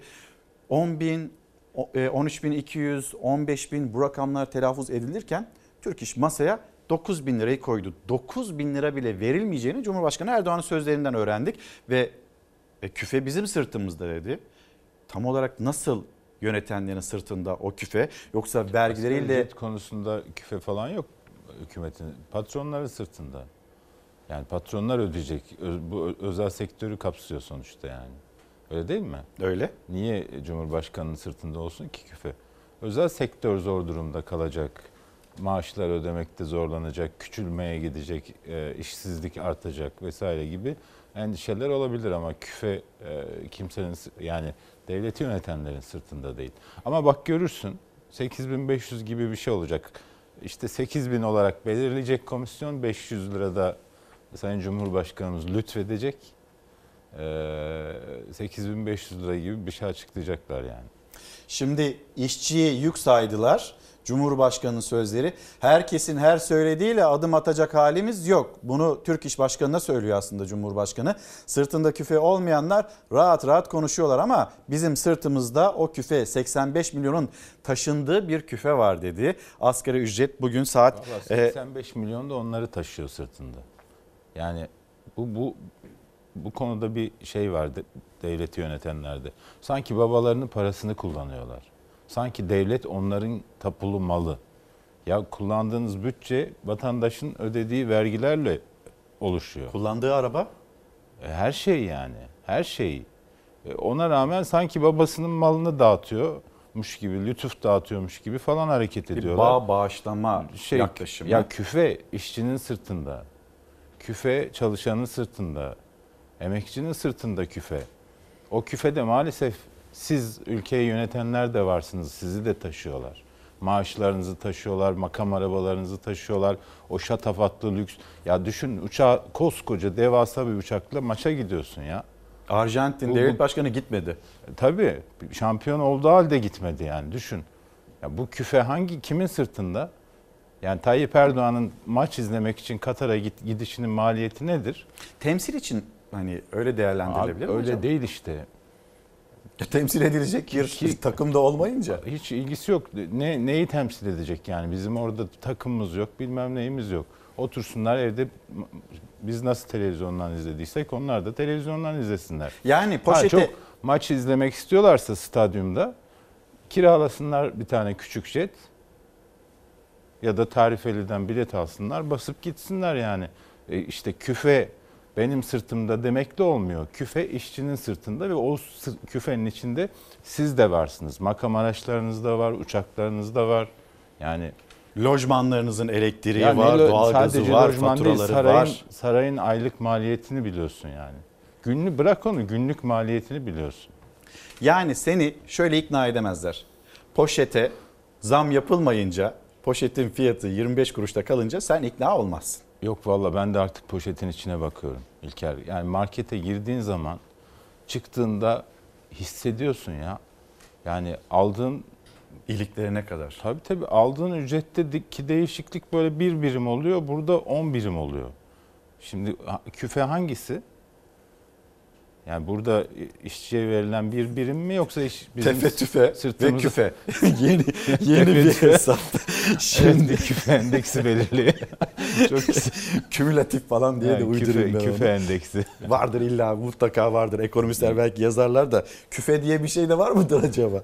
Şimdi bir küfelik nedir biliyor musun? Küfelik olmak. Hani biraz böyle sarhoş olmak. Tabii. Eskiden hamallar var, küfe taşıyorlar. Gece böyle yürüyemez hale gelen vatandaşları onun içinde evlerine götürüyorlar. Küfelik olmak oradan geliyor. Şimdi belki benzin almak isteyenler vardır. Bir beklentiyi dillendirelim biz de. 67 kuruşluk bir zam gece yarısından itibaren pompaya yansıyacak diye enerji kulisleri mi diyelim, ne diyelim, böyle bir beklenti dillendiriliyor. O bir haberiydi. Bir haberi daha geliyor. Deniz abi bak işte, bu lüks otomobile kimler binecek? Devlet Malzeme Ofisi lüks otomobil markası için ihaleye çıkmış. Değeri, piyasa değeri 10 milyon lira. Belki devlet böyle bir alım yaptığı için biraz daha ucuzdur. 9'a falan alırlar diye düşünüyorum ben. Bak ama o aracın özellikleri nefis. Onlardan ÖTV almıyorlar biliyorsun. Ha, ÖTV almadığı için daha da ucuz diyorlar. Almanya'daki fiyatını alıyorlar yani. Ha, iyi bari. Ucuza geliyor. Evet, evet. Vatandaş da bu ÖTV'den de yıldı. Bütün vergilerden yıldı. Ondan da yıldı. Otomotiv sektörü önümüzdeki günlerde çarkların öyle hızlı bir şekilde döneceğini düşünmesinler, iyi gitmiyor işler diye onlar da söylüyor. Bak gelelim arabaya, neler neler var. Yani bizim yönetenlerimiz, pembe tabloyu çizmek kolay değil. Yani evet, yaşayınca çiziyorsun o pembe tabloyu. Boyun ısıtma nedir? Boyun ısıtma. Hani fıtığa karşı o da iyi olur. Onların sağlığı önemli. Yani şey. Sonra masaj da yapıyormuş o koltuk. Sanal bir gösterge. Bizim göstergeler hep sanal değil mi zaten? Evet. Öyle oluyor sanki, böyle TÜİK'in verilerine bakıyoruz. Bizi ifade etmiyor diye. Eğlence sistemi. Buzdolabı. Bak, Deniz abi bak görüyor musun? Buzdolabı. O buzdolabının içi dolu mudur acaba? Sen ne dersin ona? Yok ya, ne olacak, su, kola falan vardır yani. Ha, o da dolu değildir çünkü her şey pahalı. Deri döşemeler, cilalı ahşap, böyle bir torpido, mükemmel. Güzel de bir hayat. İşte sana haberi. Ne dersin? Evet. Noel Baba yılbaşı yaklaşıyor, normal yani. Şimdi ne diyordu Hazine ve Maliye Bakan Yardımcısı? İnşallah mülk sahibi olursunuz. Sizin için dua edeceğim. Evet. İnşallah. Ben de sana dua edeyim mi? İnşallah böyle bir araban olur abi. Yok abi, istemem. Benzin habire zam geliyor. Küfe bu ya. Küfe, resmen küfe yani. Şimdi küfe. Asgari ücrette gelelim mi? Asgari ücretle ilgili bir açıklamalara bakalım. Bugün acaba ne olacak, ne söylenecek, ne kadardan bir seviye gerçekleşecek? Türk İş Başkanı'na Cumhurbaşkanı Erdoğan'ın yanıtı. Ama burada önemli olan sizin sözleriniz, sizin düşünceleriniz. Suya yazı yazmayalım. Sizler de bize ulaşın. Yıllardır söylüyoruz zaten, dar gelirliği, asgari ücretliği, emekliyi, 3.500 lirayla geçinmeye çalışan emekliyi. Lütfen sizler de bizi yalnız bırakmayın. Burada haberlerimizi aktarırken sizler de yorumlarınızla bize ulaşın. Büyük ihtimalle yarın asgari ücret konusunu da bakanımla bugün görüşmeleri yapmak suretiyle inşallah açıklayıp onu da yoluna koymuş olacağız. Türk İş'in resmi teklifi 9.000 lira arkadaşlar. Verirlerse masaya oturup imzalarız. Vermezlerse o mesele içinde olmayız. Sizin her söylediğiyle adım atacak halimiz yok. Çünkü bizim sırtımızda küfe var. Sırtında küfe olmayanlar rahat konuşur. Asgari ücrette kurul halinde yapılan 3 toplantı geride kaldı. Tek rakam telaffuz eden Türk İş oldu. 9.000 lira teklif etti Türk İş. Erdoğan sırtında küfe olmayanlar rahat konuşuyor dedi. Gece saatlerinde ise asgari ücret gündemiyle Çalışma Bakanı Vedat Bilgin'i kabul etti. Görüşmelerimiz devam ediyor. Maalesef tüm sonuçlanamadı. henüz belli değil. Aslında Çalışma Bakanı bir toplantı daha yapılacağını söyledi. Görüşmelerimiz devam ediyor dedi. Ama sonrasında Cumhurbaşkanı Erdoğan'dan bugün asgari ücreti duyuracağı açıklaması geldi. Türk İş 9.000 lirada ısrarcı. Temmuz'da 5.500 liraya yükseltilen asgari ücret 327 dolardı. 294 dolara geriledi. Türk İş'in 9.000 liralık talebi bugünkü kurla 482 dolar ediyor. Belirlenecek rakamdan daha önemli olan asgari ücretin alım gücünün korunmasıdır. Dolar olarak baktığımızda da söylediğiniz gibi asgari ücret belirlendiğinde işte 300 dolarlar civarındayken şimdi 300 doların da altına gerilemiş durumda. Enflasyona karşı halk eziliyor ya. 3 ayda zaten muhtemelen gelen asgari ücret zammı eriyecek. Enflasyonu durdurmaları lazım tabii ki. Ücret arttıkça hani o da giderse bunun artmanın bir anlamı kalmaz ki. Aslında iktidarın temel ekonomik rotası Türk lirasının değersizleştirilmesi ve emeğin ucuzlatılması üzerine kurulu. Geçim yükü işte şöyle var. Elektrik geli, su geli, doğal gaz geli, yüklü. Eskide biz 200 milyona gidip marketten alışverişimizi yapıyorduk. Şimdi 500 milyon, 600 milyonla yapamıyoruz. İğneden ipliğe gelen zamlarla, elektrik, su, doğalgaz faturalarıyla asgari ücretlinin sırtındaki geçim yükü giderek artıyor. Asgari ücretin ne kadar olacağı merak konusuyken aslında Türkiye giderek asgari ücretliler topluluğuna dönüşüyor. Asgari ücrete yapılan artış oranı kadar diğer ücretlere, maaşlara artış yapılmadı için giderek asgari ücrette çalışanların oranı daha da fazla artacak. Çünkü Türkiye'de temel mesele Türkiye'nin bir asgari ücretler toplumu haline gelmesi.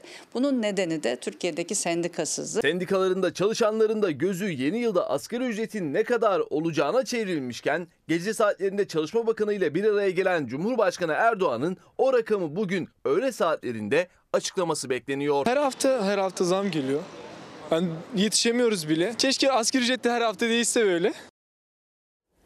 Şimdi bu yayını yaparken sizlerin dahil olması inanılmaz keyifli oluyor. Mesela Erol Yıldıray Bey yazmış. Bu araçla ilgili TOG nelerine yetmiyor? TOG var ya neden onu almıyorlar diye bir soruyu yöneltmiş. Deniz abi aslında böyle bir talep de vardı. Evet Cumhurbaşkanlığı TOG'un yönetiminden kabine üyeleri için makam arabası istemiş. Öyle mi? Tabii. Yani her bakanın bir tane TOG makam arabası olsun diye ama çarpışma testleri falan tamamlanmadığı için TOG yönetimi bu talebi karşılayamamış. Yani bir de mesela o Sanayi Bakanı falan sürüyor. Onlar prototip olarak zaten İtalya'dan galiba getirilmiş. Türkiye Büyük Millet Meclisi'nin bütçeyi de o araçtan gelmişti. Evet. Sanayi yani Bakanı. Onlar prototip araçlar olduğu için onları kullanılabiliyor ama böyle normal kullanım için henüz testleri vesaire hazır değil diye. Hangi testler? Ya çarpışma var mesela kış testleri yapılmış galiba Güney Amerika'da. Kutba yakın bir yerde. Bir sürü test oluyor tabii bu otomobil üretmek öyle kolay değil. Onlar tamamlanmadığı için güvenlik riski oluşuyor. Çünkü bu bakan konvoyları biliyorsun gibi gidiyor böyle. Yani ne gibi? İşte füze gibi. Katar'a gider gibi hızlı. Evet. Bu arada bir izleyicimiz bana yazmış. Siz Katar'a bir uçakla gidildiğinden emin misiniz diye. Ben bir tane uçak gördüm o büyük uçağı. Bizim hayalimiz o kadar. Başka hani 2-3 o gelmiyor aklımıza maalesef. İlk kez Çalar Saat'te öğrendiğimiz bir konu oldu. Yani bu aracın yerine neden TOG alınmıyor derken TOG'un henüz tüm testlerinin de tamamlanmadığını anlıyoruz. İşte yol tutuş testi var. Ne bileyim soğuğa dayanıklılık belki o yapılmıştır. İleri sürüş teknikleri henüz tamamlanmamış diyelim. Şimdi asgari ücret bir izleyicimiz yazmış. Ya ben emekliyim. Küfe benim omzumda başka kimin omzunda diye o itirazını da iletmiş bizlere. Gazetelere geçelim mi Deniz abi? Zaten asgari ücret konusunu konuşmuştuk. Bir Gün Gazetesi manşeti emekçiler sizi asla affetmez. Ona göre bugünkü şeyin de bu değil mi? Başlık, nasıl? Başlık da bu yani. Sen de Twitter'da öyle paylaşmıştın. Emekçiler sizi affetmez diye. Yo ben yazmadım onu. Nereden okudun onu? Fox Haber'de paylaşılmıştı. Doğru. Bizim haberi okumuştuk da. Onu paylaşmıştır bizim Elvan. Gözler açıklanacak olan asgari ücrette. Hızlı bir şekilde manşetleri ben aktarayım. Hem Deniz abiye hem de aynı zamanda sizlere. Bu arada açlık rakamları, yoksulluk rakamları onlar da aklınızın bir köşesinde olsun. Erdoğan'ın kabusuyum. Bu yeni bir açıklama. Cumhuriyet Gazetesi'ni ziyaret etti. Ekrem İmamoğlu altılı masa tuzağa düşmedi. Kumpas ve ayak oyunları sürecine aldanmayan altılı masa iktidardakileri alabora etti. Beni rüyasında gördüğünü düşünüyorum. düşünüyordum ama bu saatten sonra onun için kabusa döndüm. Cumhurbaşkanı Erdoğan için söylüyor. Haberimiz hazır. Haberimizi bir izleyelim. Sonra da burada ne oluyor? Kararda konuşalım. Deniz abi onu yeterince konuşamadık. Ve sonrasındaki açıklamalara da bakalım. Ekrem İmamoğlu ve o ahmak davası. Milletin kalbini kazanan bir belediye başkanımızı hukuksuzluk yoluyla diskalifiye etmeye çalıştılar. Dün kendilerine yapılanları bugün Ekrem Başkan'a yapmaya kalkıştılar. Yasak kararını akıl almaz bir sevinçle, kucaklaşarak, şak yaparak, bayram havasıyla kutlayanları mı ararsınız? Bundan 20 sene önce yaşadığı haksızlık karşısında nasıl Sayın Erdoğan'ın yanına koştuysam bu sefer de Ekrem kardeşimin yanına koştum. 20 sene önce Emine Hanım'ın yanına koştuysam bu defa da Dilek kızımın yanına koştum. Cumhurbaşkanı Erdoğan'ın İmamoğlu ile ilgili mahkeme kararı sonrası Saraçhane'deki görüntüler üzerinden yaptığı göndermeye Akşener 24 yıl önce Erdoğan hakkındaki siyasi yasak kararını hatırlatarak yanıt verdi. O gün senin yanındaydım, bugün Ekrem İmamoğlu'nun yanındayım diyerek şayet Ankara Büyükşehir Belediye Başkanı hedef olursa onun da yanında oluruz mesajı da verdi. Belli ki bu duruşumuz birilerinin çok zoruna gidiyor. Sanki talimatı kendileri vermemiş gibi komplo teorileri üretiyorlar. Şimdi de algı operasyonları yapıyorlar. Daha bitmemiş bir yargı kararı üzerinden siyasi mühendislik hesapları yapanlar mı ararsınız? Tekmili birden ortaya döküldü. Kendi derdine düşen sensin Sayın Erdoğan. Korkuyorsun. Hem de o kadar çok korkuyorsun ki zamanında sana yapılan haksızlığın, önüne konulan siyasi engelin bir benzerini yapacak kadar, yaptıracak kadar aciz durumdasın. Cumhurbaşkanı Erdoğan, İmamoğlu hakkındaki hapis ve siyasi yasak kararının 24 yıl önce kendisi hakkında verilen kararla ilişkilendirmesine karşı çıktı. İYİ Parti lideri Meral Akşener ise iktidarı kaybetme korkusu dedi. Bu karar Recep Tayyip Erdoğan'ın seçim gündemidir. Bir darbedir. Bu sefer de Türkiye'yi kaybedecekler. Siyasi duruşuyla değil, bireysel eylemi sebebiyle ceza alan bir şahıs. Sayın Erdoğan diyor ki yargı doğru bir iş yaptı. Troller hayır diyor. Operasyonu Meral Akşener yaptı. Sen neymişsin be Meral Akşener? Ne yapmışım? Aramışım, taramışım. Hakim değiştirmişim. Harika.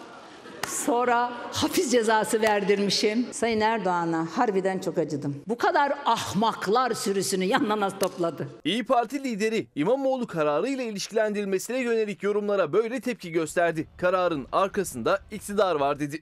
Ankara üzerinden verdiği dik durma çıkışına Mansur Yavaş'tan teşekkür geldi. Bu kafa yarın da hedefine Mansur Başkan'ı koyarsa bu sefer de bir saniye düşünmeden onun yanında dimdik dururuz. Gerekirse Beştepe sizinse Ankara bizimdir demeyi de çok iyi biliriz. Ankara'yı Millet İttifakı olarak birlikte kazandık. Hukukun üstünlüğünü ve tam demokrasiyi yine Millet İttifakı olarak birlikte gerçekleştireceğiz. Hukuksuzluklara karşı hep birlikte duracak. Millet iradesini yok saymalarına izin vermeyeceğiz. AK Partili Bülent Arınç da İmamoğlu hakkındaki siyasi yasak kararının geçmişte Erdoğan hakkındaki kararla benzer olduğunu söyledi. Bu yasaklar, bu şunlar bunlar siyasi iradenin tavrına bağlıdır. Şuradan söyleyeyim. Sayın Tayyip Erdoğan adaylığı iptal edildi. Seçime girmedi. Bu tarihin tekerrür etmesidir. Bu arada yarın İYİ Parti Genel Başkanı Sayın Meral Akşener Çalar Saat'te konuğumuz olacak. Hatırlatmasını yapayım. Gündeme dair açıklamalar bu kadar ahmaklar topluluğunu etrafında nasıl topladın sana acıyorum dedi. Meral Akşener Erdoğan'a seslendi. Önceki yılları 24 yıl öncesini de hatırlattı. Biraz daha derinlemesine analiz isteyeceğim ben de Deniz Zeyrek'ten. Şimdi Gazete Pencere, Nuray Babacan ve bir kulis haberi 2 ayda bitecek. Normalde Deniz abi hani 2 yılı aşabilecek bir davadan süreçten söz ederken Nuray Babacan'ın haberine göre Cumhur İttifakı'nda planlanan sonuca ulaşmak için kapalı kapılar ardında iç açıcı olmayan girişimler başladı bile diyor Babacan. İktidar kulislerindeki iddiaya göre İmamoğlu'nun olası Cumhurbaşkanlığı adaylığını ortadan kaldırmak ve başkanlıktan uzaklaştırmak için istinaf ve yargıtay sürecinde geleneksel takvim işletilmeyecek. Ve hızlı bir şekilde de 2 ay içinde de bu süreç tamamlanacak deniliyor. Savcının biliyorsun hemen birkaç gerekçeyle temiz istemesi bunun bir göstergesi. Yani ben izne gideceğim, bir an önce gerekçeli kararınızı yazın diye mahkemeye biliyorsun dilekçe verdi savcı. Evet. Bu şu demek, yani bir an önce şey yapın ki gerekçeli kararı yazın, ben de temiz... Şimdi savunmanın süresi var, tamam mı? Temize başvurmak için bir süre sonuna kadar kullanabilir. Diyelim ki bir ay. Evet. Otomatik olarak bir ay atar. Sonra mesela istinaf kararından sonra o bir ayı kullanır vesaire. 2,5 seneye kadar yapabilir. Bütün uzayabilir temiz süreci, ama o bir ayı kullanmasın diye savcı kendisi temize gidiyor mesela. Ve bir an önce, şimdi önce gerekçeli karar yazılır. Gerekçeli karardan sonra temiz başvurusu yapılır. Savcı gerekçeli kararı bir an önce istiyor ki bir an önce temiz başvurusu yapayım. İstinaf bir an önce bitirsin. Orada da muhtemelen istinaf savcısı da bir an önce başvurayım, Yargıtay'a gitsin. Yargıtay da aynı şekilde 2 ay içinde olabiliyor. Çünkü HDP davalarında gördük, 41 gün içinde bütün süreç tamamlandığı oldu yani. Evet. Kafaya koydular mı yargı iktidarın rövanş şeyi gibi. Yani bir sürü dava var. Bak işte Vural'a var, Allah rahmet etsin, emekli general. Allah cezaevinde öldü. Yani düşün, vicdansızlığa bak. Deniz abi, buradan devam edelim de çok iyi bir yere geldin. Bugün Sözcü gazetesinde bir rapor var. Onu bir hem seninle hem de izleyicilerimizle paylaşmak istiyorum. Sözcü gazetesine gidelim ve orada yani demans hastası, kaburgası kırılmış ve bu kişiyle ilgili sürekli avukatları tahliye talebinde bulunuyor. Başkaları için işleyebildi sağlık nedeniyle. Tabii. Ama bakın işte ölüme götüren rapor. 2. başlığı, maddesi, cezanın infazının cezaevinde infazı halinde hayati bakımdan bir tehlike arz etmeyeceği. Üstelik Başak Kaya'nın haberi. Bu raporu ben dün yazmıştım. Hem adli tıp veriyor, hem Ankara Şehir Hastanesi'ndeki doktorlar veriyor. Ya o doktorlara buradan soruyorum. Beni dinliyorlarsa. Ellerini vicdanlarına koysunlar. 85 yaşında babalarının başına gelse bu. Bu raporu verebilirler mi Allah aşkına? 85 yaşında babaları siyasi şeylerle, rövanş amacıyla cezaevine konulmuş, demans olmuş, kaburgası kırılmış, dün yediğini hatırlamıyor, arkadaşlarını tanımıyor. Mesela öyle ilginç şeyler, tamamen kapatmış kendisini. Bunu herkes görüyor orada. Koğuş arkadaşları görüyor vesaire. Buna rağmen Allah aşkına şu raporu verebilir misiniz ya? Siz nasıl Hipokrat yemin ettiniz? Gerçekten hiç mi vicdanınız yok? 85 yaşında bir insanı, demans hastası, kaburgası kırık, zor yürüyor. Üstelik bak bu Sincan'da, Silivri'de altta yaşam alanı var, üstte koğuş yataklar var. Bu adamlar işte 20 küsür basamak çıkmak zorunda kalıyorlar. Aşağı inip yukarı gitmek için ve yürüyecek halde değiller. Ya bunun devam edebileceğine dair rapor veriyor ya. 28 gün sonra, ve birisi, o rapordan 28 gün sonra adli tıp veriyor, sonra şehir hastanesi veriyor bak. Yani iki hastane birden. Ya bu rövanştır, bu yargı. Ben dün onu yazdım. Yargıdan biz ne bekleriz? Adalet bekleriz. Ama son kararlarına bak. İmamoğlu meselesi ya. Diyelim ki ahmak dedi. Ya ver tazminat cezası, ödesin. Bir daha da ödememek için böyle bir ifade kullanmasın. Hem 2 yıl 7 ay hapis. Bak Demirtaş'ın dün açıkladığı bir karar var, mahkeme kararı. Süleyman Soylu o kadar ağır ifadeler kullanmış ki. Yargıtay'ın içtihatleri var. O ifadeleri kullanmak hakarettir diyor. Ve mahkeme kararında diyor ki Soylu bunu görevi gereği söylemiştir diyor. Ya görevin gereği hakaret edebilirsin diye bir şey var mı? İşte. Yani bu nasıl bir çifte standarttır? Yargı bu hale gelmiş. Bak Gezi davası, Osman Kavala. Ya 5 yıldır ya. Ve beraat ediyor, başka bir şeyle tutukluyorlar. O dava çöküyor, başka bir dava. Şimdi senin kanaatin nedir peki Deniz abi? Bu ceza çıkacak mı? Bu cezayı Tayyip Erdoğan da savunuyor, İçişleri Bakanı da savunuyor. Belli oldu ki 3 amaçları var. 1. İmamoğlu'nu Cumhurbaşkanlığı yarışında devre dışı bırakmak. 2. İstanbul Büyükşehir Belediyesi'ni seçim öncesinde ele geçirmek. En kritik şey bu. 3. de altılı masada İmamoğlu üzerinden bir Akşener Kılıçdaroğlu kavgası başlatmak. Bunu kısmen başardılar. Yani şu anda üçüncü hedeflerini gerçekleştirmiş görüyorlar ve ne yazık ki muhalefet de bunu okuyamıyor. Yani Kemal Kılıçdaroğlu'nun televizyoncularla yaptığı basın toplantısında ben onu gördüm. Yani iktidarın hedeflediği şey üçüncü madde gerçekleşmiş. Muhalefetin iki önemli partisini, CHP ile İYİ Parti'yi karşı karşıya getirmeyi başardı. Yani biz düşünsene orada bir mağduriyet var, bir gerçekten akıl almaz bir ceza var. Biz onu bıraktık. Kılıçdaroğlu niye orada değil? Kılıçdaroğlu Meral Akşener'e ne dedi? Meral Akşener niye sarıldı falan gibi şeyler tartışıyoruz. Bu iktidarın da algı yaratma gücünün bir sonucu, propaganda gücünün bir sonucu. Yani burada mesele altılı masanın meselesi olmamalıydı. Altılı mesele, bunu bir şekilde nasıl değerlendirmeliyiz, faydamıza mı olur, zararımıza mı olur diye yaklaşıp tek bir tavır belirlemeliydi. Şimdi burada bir doğal adaylık acaba söz konusu oluyor mu? Tamam, Ekrem İmamoğlu'na bu ceza verildi diyelim. Ekrem İmamoğlu kenarda duracak, ben ceza alayım, girmeyeceğim oyuna mı? Böyle bir yaklaşım mı olacak? Yoksa Millet İttifakı'nın ortaya çıkan adayıyla meydanlarda... Tabii. Şimdi bak, Canan Kaftancıoğlu'na da siyaset yasağı verildi, değil mi? Evet. İl başkanlığı resmi olarak düştü. Peki fiilen düştü mü? Düşmedi. Devam. Yani ki daha da güçlendi, daha da aktif hale geldi. Bu da böyle olacak. Şimdi İmamoğlu adaylık başvurusu, eğer o olacaksa mesela adaylık başvurusundan önce engellenemediği takdirde resmi adaylığını yaptığı andan itibaren Tayyip Erdoğan için çok zor günler bekliyor.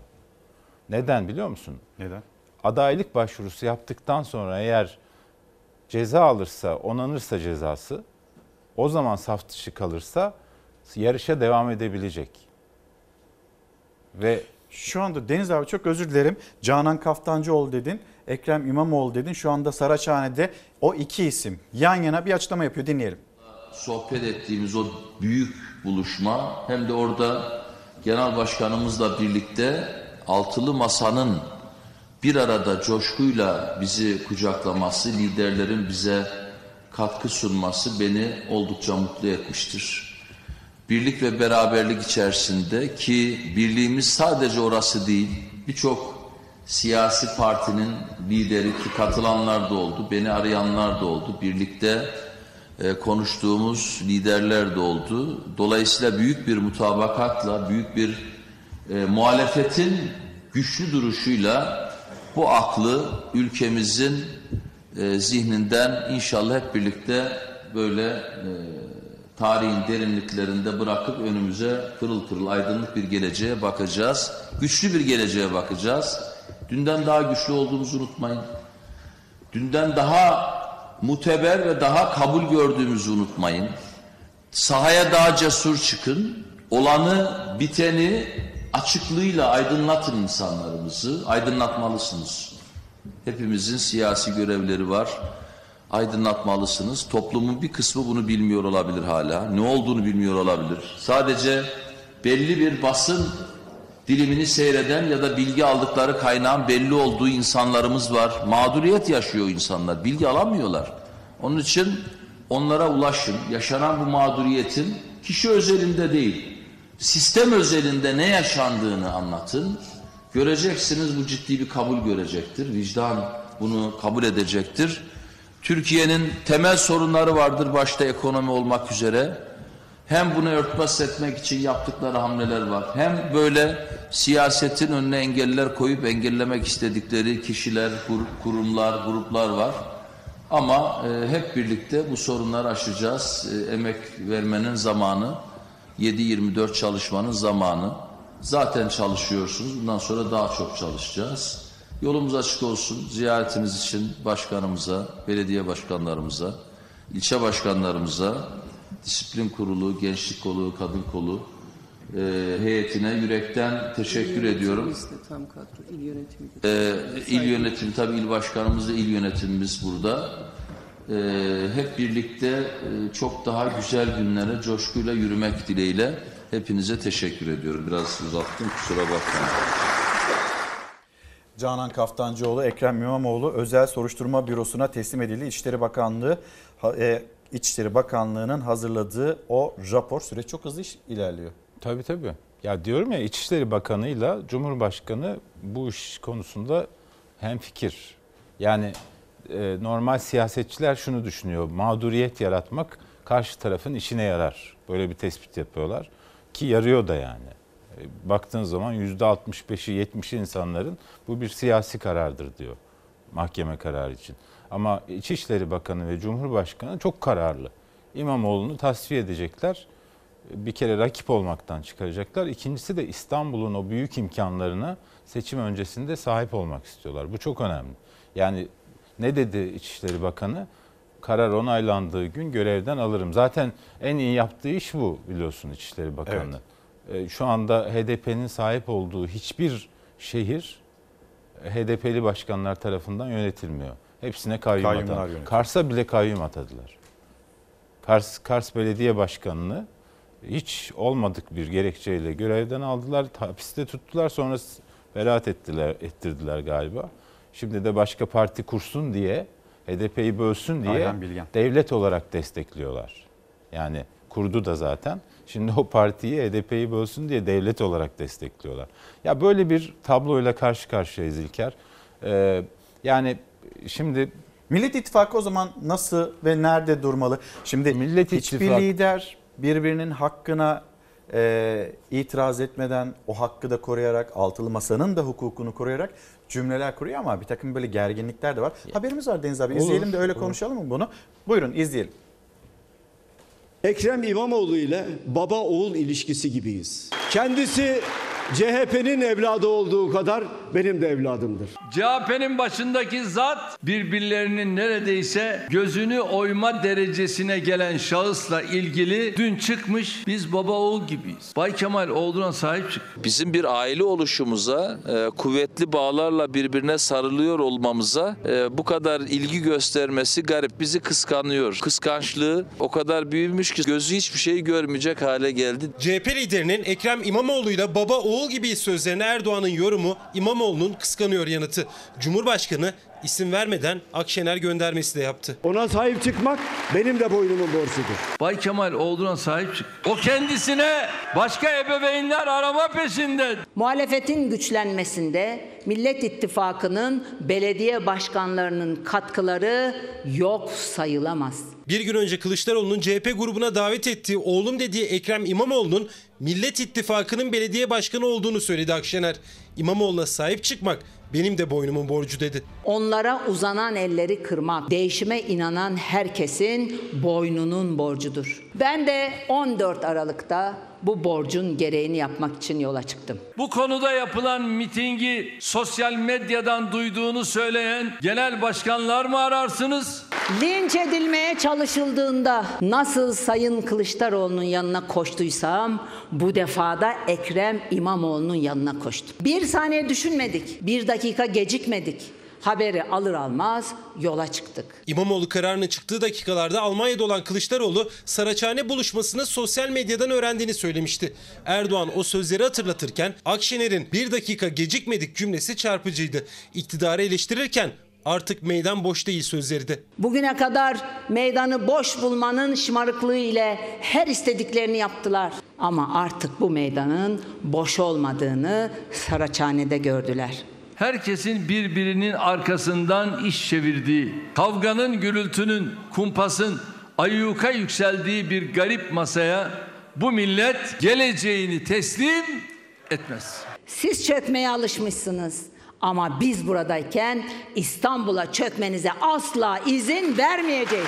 Altı liderin tek hedefi var. Bu ülkeye barışı getirmek. Ayrılmayı değil, kinden arınmayı, öfkeden arınmayı, kucaklaşmayı getirmek istiyoruz. Ekrem İmamoğlu ve Mansur Yavaş'ın olası adaylıkları ile ilgili açıklamaları nedeniyle Kılıçdaroğlu'nun CHP'nin iç işlerine karışmamalı dediği Akşener, CHP lideri gibi birliktelik mesajı verdi. Tüm ucuz oyunları bozma vaktidir. Maskeli baloları dağıtma, kumar masalarını devirme vaktidir.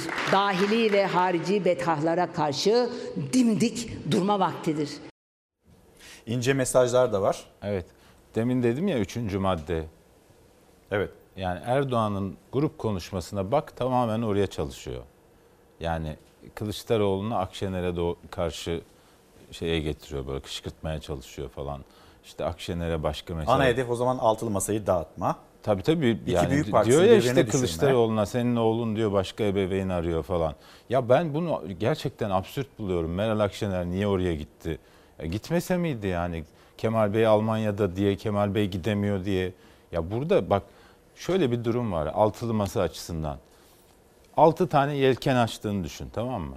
Bir de bir tane büyük tek parça yelken açtığını düşün. Hangisi daha hızlı götürür seni? Rüzgarı en çok hangisi yakalar? Hangisi doldurur? Büyük olan. Evet. Şimdi bu tavrı alacaklarına, burada bir rüzgar var muhalefet. Bu Ekrem İmamoğlu'na yapılan şey Ekrem İmamoğlu'na yapılmıyor ki. Muhalefete yapılıyor. Yani Millet İttifakı'nın değil mi belediye? Sadece CHP'nin değil, birlikte kazandılar. HDP'liler de destekledi, İyi Parti de destekledi. Öyle kazanıldı. Dolayısıyla İstanbul'u geri alma çabası İmamoğlu'na karşı mıdır sadece? Değil. Muhalefetin tamamına karşıdır. O zaman muhalefetin tamamı da bu eyleme karşı tek bir şey ortaya koyabilmeli. Ama görüyorsun işte yani mesela Kemal Bey Meral Hanım'a diyor ki partilerin iç işlerine karışmamak lazım. Meral Hanım ne dedi? Hani onu getirirlerse ben onu istiyorum demedi. CHP onu getirirse o da kabulümdür dedi. CHP, İtiraz etmem dedi. Mansur Yavaş için de aynısını söyledi. Ama nasıl dedi? CHP getirirse iç işlerine karışmak mı oluyor bu? Ya böyle bir tartışma yok yani aslında. Böyle bir tartışma olmamalı. Gereksiz böyle bir tartışma. Ama bunun konuşulması gerekiyor. İki liderin. Ya bir şekilde bu yolun sonunda karar verilecek. Kemal Bey aday olmak istiyor. CHP'nin adayı benim diyecek. Yani o zaman zaten diğer partilerde bakacak. Ben artık şu görüşteyim. Millet İttifakı'nın adayı kim olursa olsun çok rahat kazanabilir. Çünkü ülkede durum gerçekten vahim. Masanın mevcudiyeti korunursa. Tabii. Yani ortak aday çıkarılırsa, tek bir adayla gidilirse seçime, kimi koyarsan koy o masadan yani. O şeyden, adı geçenlerden. Evet. Hepsinin kazanma şeyi çok yüksektir. Anket şirketlerinin yöneticileri de bu yönde görüşler açıklamaya başladılar. Şu anda kazanma problemi olan Cumhurbaşkanı'dır. Yani baktığın zaman anketlere AK Parti'nin, MHP'nin vesaire oylarının toplamı 40 civarında. Tayyip Erdoğan'ın o %10'luk dilimi, 10 puanı tamamlaması gerekiyor. HDP'den oy alması gerekiyor. Nasıl alacak? Polis HDP eski milletvekiline, ilçe başkanına sokak ortasında tokat atıyor. Eş başkanlar HDP şeyine gidemiyor. HDP Tayyip Erdoğan'a HDP tabanı oy verir mi şimdi? Vermez. Tayyip Erdoğan HDP tabanından oy almazsa seçimi kazanabilir mi? Kazanamaz. Onun için Özlem Zengin bambaşka açıklamalar yapıyor.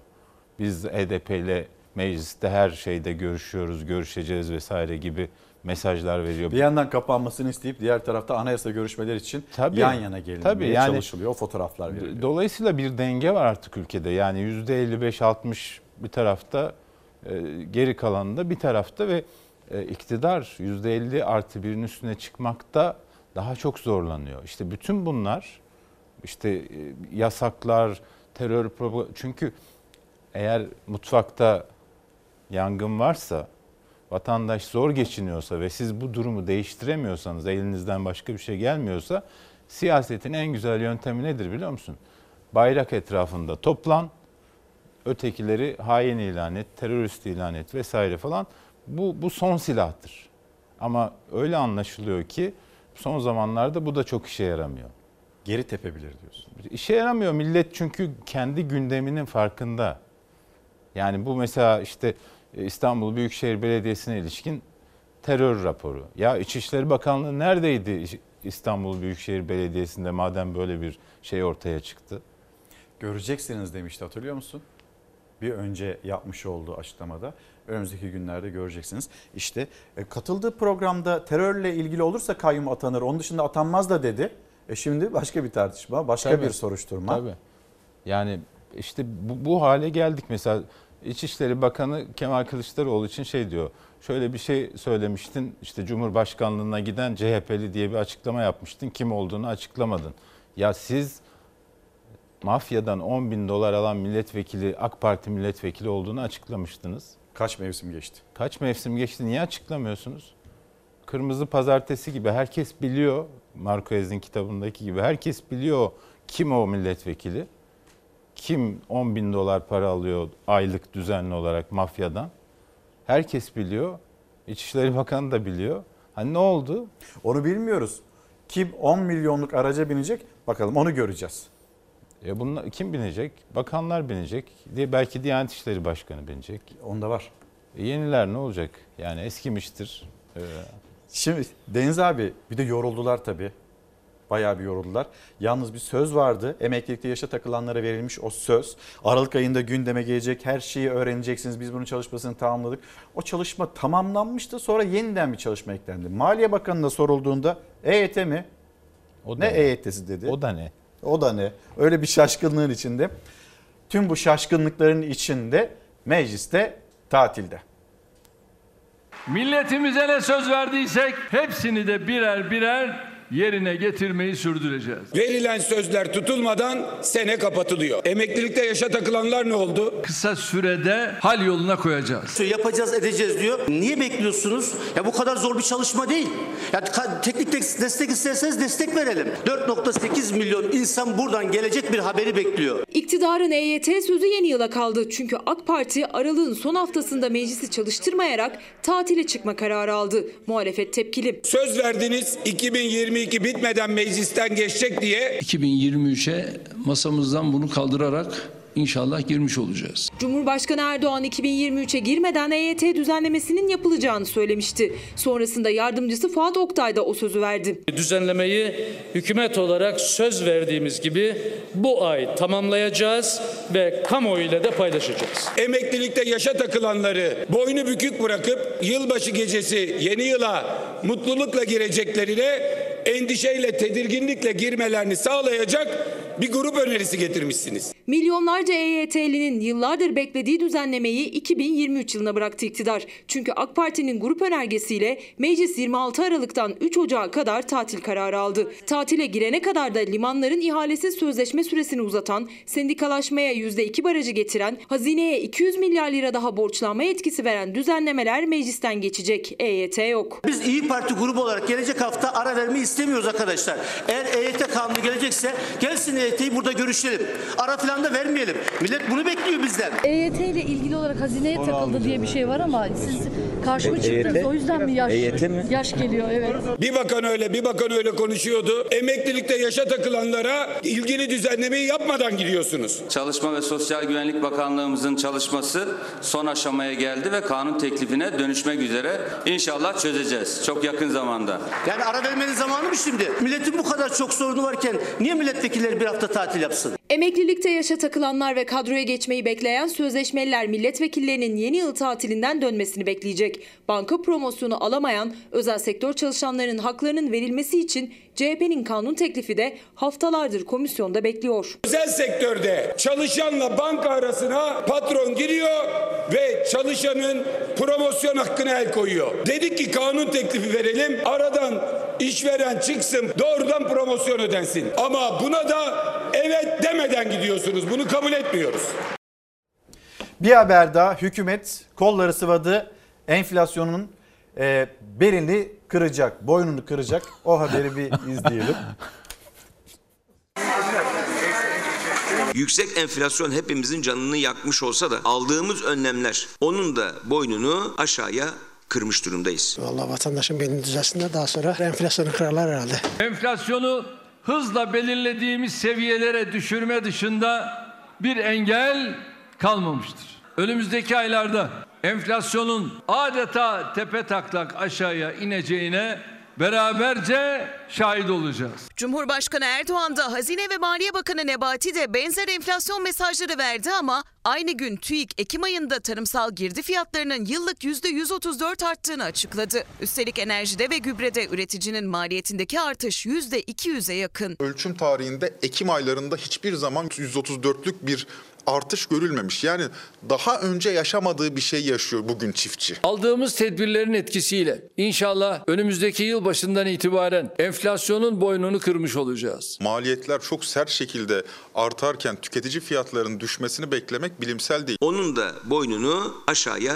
kırmış durumdayız. Erdoğan yeni yılı işaret etmişti. Nebati enflasyonun boynunu kırmış durumdayız dedi. Son açıklanan enflasyonsa Kasım ayına ait %84,39. Bu oran bir önceki aydan sadece 1 puan düşük. Ekim ayında %85,5, Kasım ayında %84,5'a düşmüş. Yani 1 puanlık bir düşme var. Baz etkisiyle bu rakamın %70'lere veya %60'ların sonuna kadar düşmesi bekleniyor. Fakat bu fiyatların düştüğü anlamına gelmiyor. Bakan da aslında bu baz etkisine yaslanarak enflasyon düştü diyecek. Fiyatlar pahalı yani. Daha az alıyorum. Eşim günlük 200-300 lira bırakıyor ama yetmiyor. Salça 45-50 lira. Yetişemiyorum. Fiyatlar düşmüyor, yine aynı. Fox Haber ekonomi ve siyaset yorumcusu Ozan Gündoğdu'ya göre üreticinin maliyeti yükselmeye devam ederken enflasyonun düşmesi mümkün değil. Peynir, süt üretiminin en temel girdisi yem. Buradaki fiyat artışları bizim karşımıza süt zammı, peynir zammı olarak dönüyor. Maliyetler arttıkça elbette ürünlere zam olarak yansıyor ama fiyatlar artık o kadar yükseldi ki tüketici bu ürünleri alamıyor. Bazı firmalarda ürünleri küçülterek ya da kalitesinden ödün vermekte buluyor çareyi. Örneğin artık market raflarında kaşar peyniri yerine tost peynirleri var ama onun bile fiyatı 90 lira civarında. Peynirler de artık işte bu kadar küçük kaplarda bile satılıyor ama bu kadarcık peynir bile 30 lira. Buna şirinkflasyon deniyor. Artık enflasyonun uzun süreli hale geldiği piyasalarda artık fiyatı arttırdığın zaman müşteri kaybettiğin için üretici ne yapmaya başlıyor? Ya malın kalitesini azaltıyor ya da malın miktarını azaltıyor. Yoğurdun fiyatı hiç artmıyor ama bakıyorsunuz gramajı azalmış. Diyorum da ben yüksek. Küçük paketler bile pahalı geliyor tüketiciye. Alışverişe çıkanlar enflasyonun boynunun kırıldığını hissedemiyor. Bir gün bir günü tutmuyor. Her şey ortada. Siz alışverişe mi çıktınız? Evet. Çok dolu değil poşetiniz. Hayır, yok. Ne aldınız? Hiçbir şey almadım. Enflasyonun boynu kırılacak, tamam da önce vatandaşın belini düzelsinler diyor. Sokaktaki röportajda bu. Evet. Ya bu enflasyonu düzelteceğiz, enflasyonu şey yapacağız. 2 senedir ben geçen saymıştım, Cumhurbaşkanı 6 kere söylemiş. Maliye Bakanı, Hazine ve Maliye Bakanı biraz daha uyanık. O işin farkında olduğu için. Uyuyup uyandı tabii. Evet, 6 ay. 6 ay. Mimikleri bazen var ya abi, öyle güzel şey yapıştırıyorsun ki. Evet. Yani o olmayacağını bildiği için daha az yapıyor. Daha az diyor, bu beline kıracağız işini. Ama diyor yani sonuçta bir enflasyonda bir düşüş olacak ama baz etkisinden dolayı olacak. Yani baz etkisi denilen bir şey var. Geçen seneye göre bu sene fiyatlar düşecek gibi ya da geçen senedeki o artış oranı çok yüksek olduğu için bu seneki teknik olarak az olacak. Yani Deniz abi, ya koltuk boş olsa da enflasyon düşecek o zaman. Evet evet, Özgür Demirtaş öyle bir tweet atmıştı. Yani 3 ay boyunca hükümetin tamamını götürün, ülkeyi kendi haline bırakın, yine düşecek. Çünkü bu teknik bir şey. Yani vatandaşın hissedeceği bir şey değil. Kağıt üstünde olan teknik bir şey. Fiyatlar artmaya devam edecek. Ama önceki seneye göre bir baz etkisi olacak ve rakam düşük çıkacak. Mesela bundan ibaret. Biz Ama ucuzluk olmayacak. Olmayacak. Yani çok zor görünüyor. Bir de bu kadar para bastılar, emisyon hacmini bu kadar artırdılar. Bunun sonuçları daha beter olacak yani. Kimse seçim sonrasını düşünmüyor, biliyor musun? Bak, seçim sonrasında iktidar devam etsin ya da etmesin, korkunç bir ekonomik tabloyla karşılaşacak Türkiye. Bugün attıkları adımların, bugün uyguladıkları seçim ekonomisinin bedeli bu ülkeye çok ağır olacak. Yazık ediyorlar ülkeye. Ekonomik kriz yokmuş gibi davranıyorlar. Nerede yaşıyorlar onu da bilmiyorum. Yani acaba bu manda sütünün, manda yoğurdunun böyle bir şeye etkisi mi var? O da zamlı. Geçen gün kim yapmıştı? Korkusuz Gazetesi mi yaptı? Sözcü Gazetesi mi yaptı? O özel karışıma da tabii ya zam geldi ama ben şey diyorum yani, acaba içeriğinde bir şey mi? İçeriğinde bir şey mi var? Yiyince dünyayı başka mı görüyorsun? Yani onu kastediyorum. Manda sütünün belki öyle bir etkisi vardır. Çünkü dinlemek lazım o zaman. Ya belki de yani hani bir manda şey yapıp bir kanal var onu izleyip hayata bambaşka bakabiliriz belki ama bilmiyorum enflasyonun belini kırmaya yeter mi? Vatandaşın sırtındaki küfe alınır mı? Tefe tüfe küfe.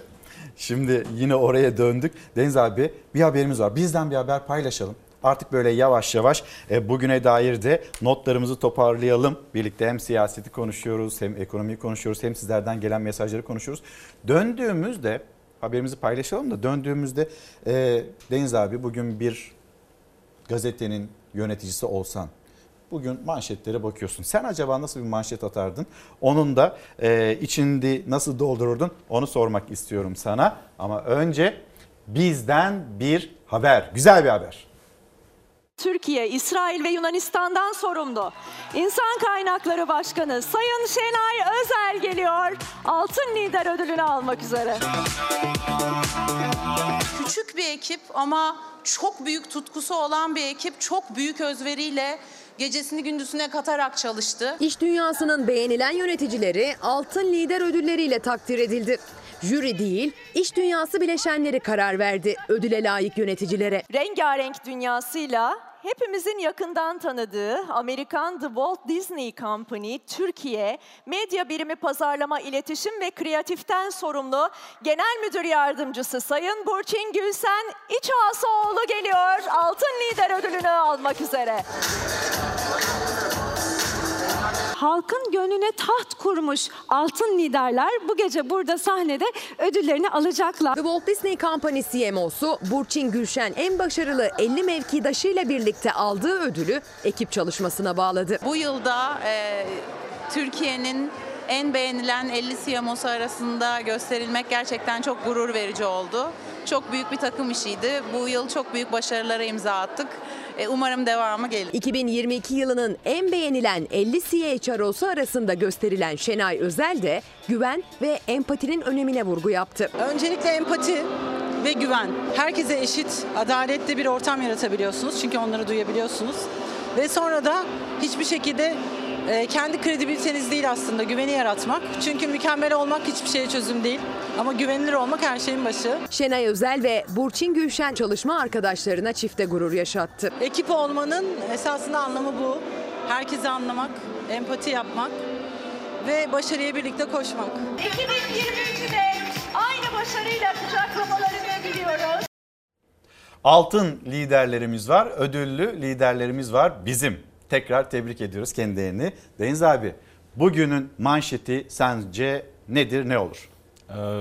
Valla gazete manşeti atacak olsam Cumhurbaşkanı'nın sözüne ve asgari ücret tartışmasına bakarak ekonomik küfelik oldu derdim.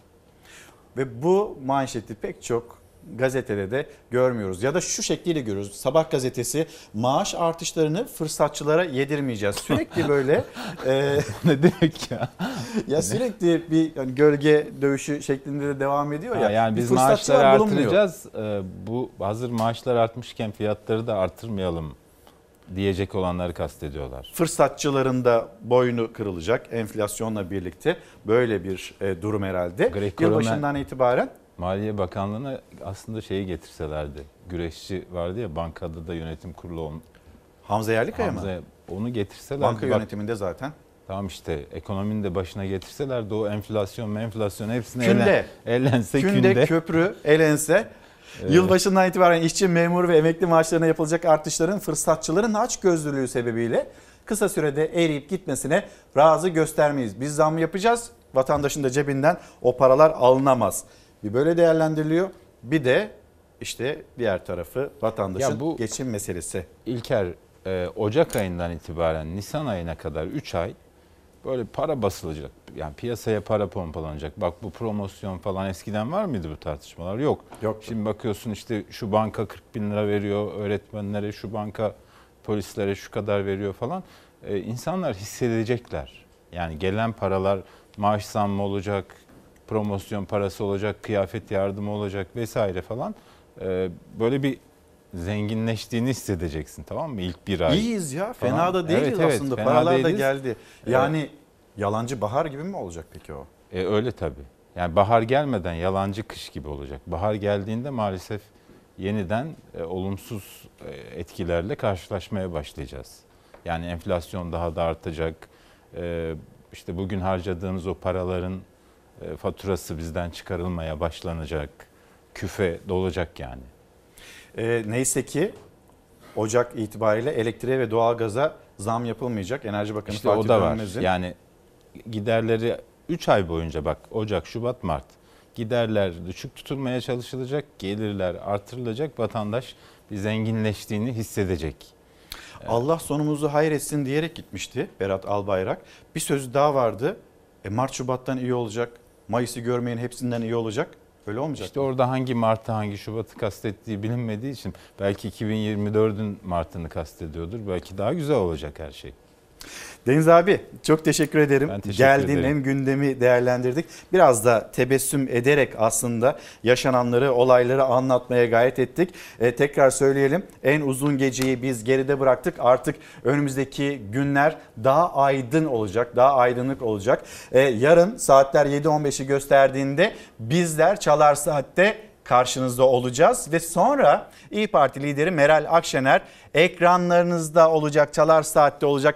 Bizim sorularımız var. Sizin de sormak istedikleriniz olabilir. Bizi yalnız bırakmayın. İşte bazı haberler vardı, jestler, mimikler, değerlendirmeler. Biz haberlerimizi yapmaya devam edeceğiz. Biz bugün önceki günlerden, haftalardan, aylardan, yıllardan daha cesuruz. Biz haberlerimizi yapacağız. Sorularımız var. Sorularımızı da herkese yönelteceğiz. Gelenler var, gelmeyenler var. O da gelmeyenler nezdinde bilinsin. Deniz abi bir kez daha teşekkür ederim. Sağ olun. Yarın sabah görüşürüz.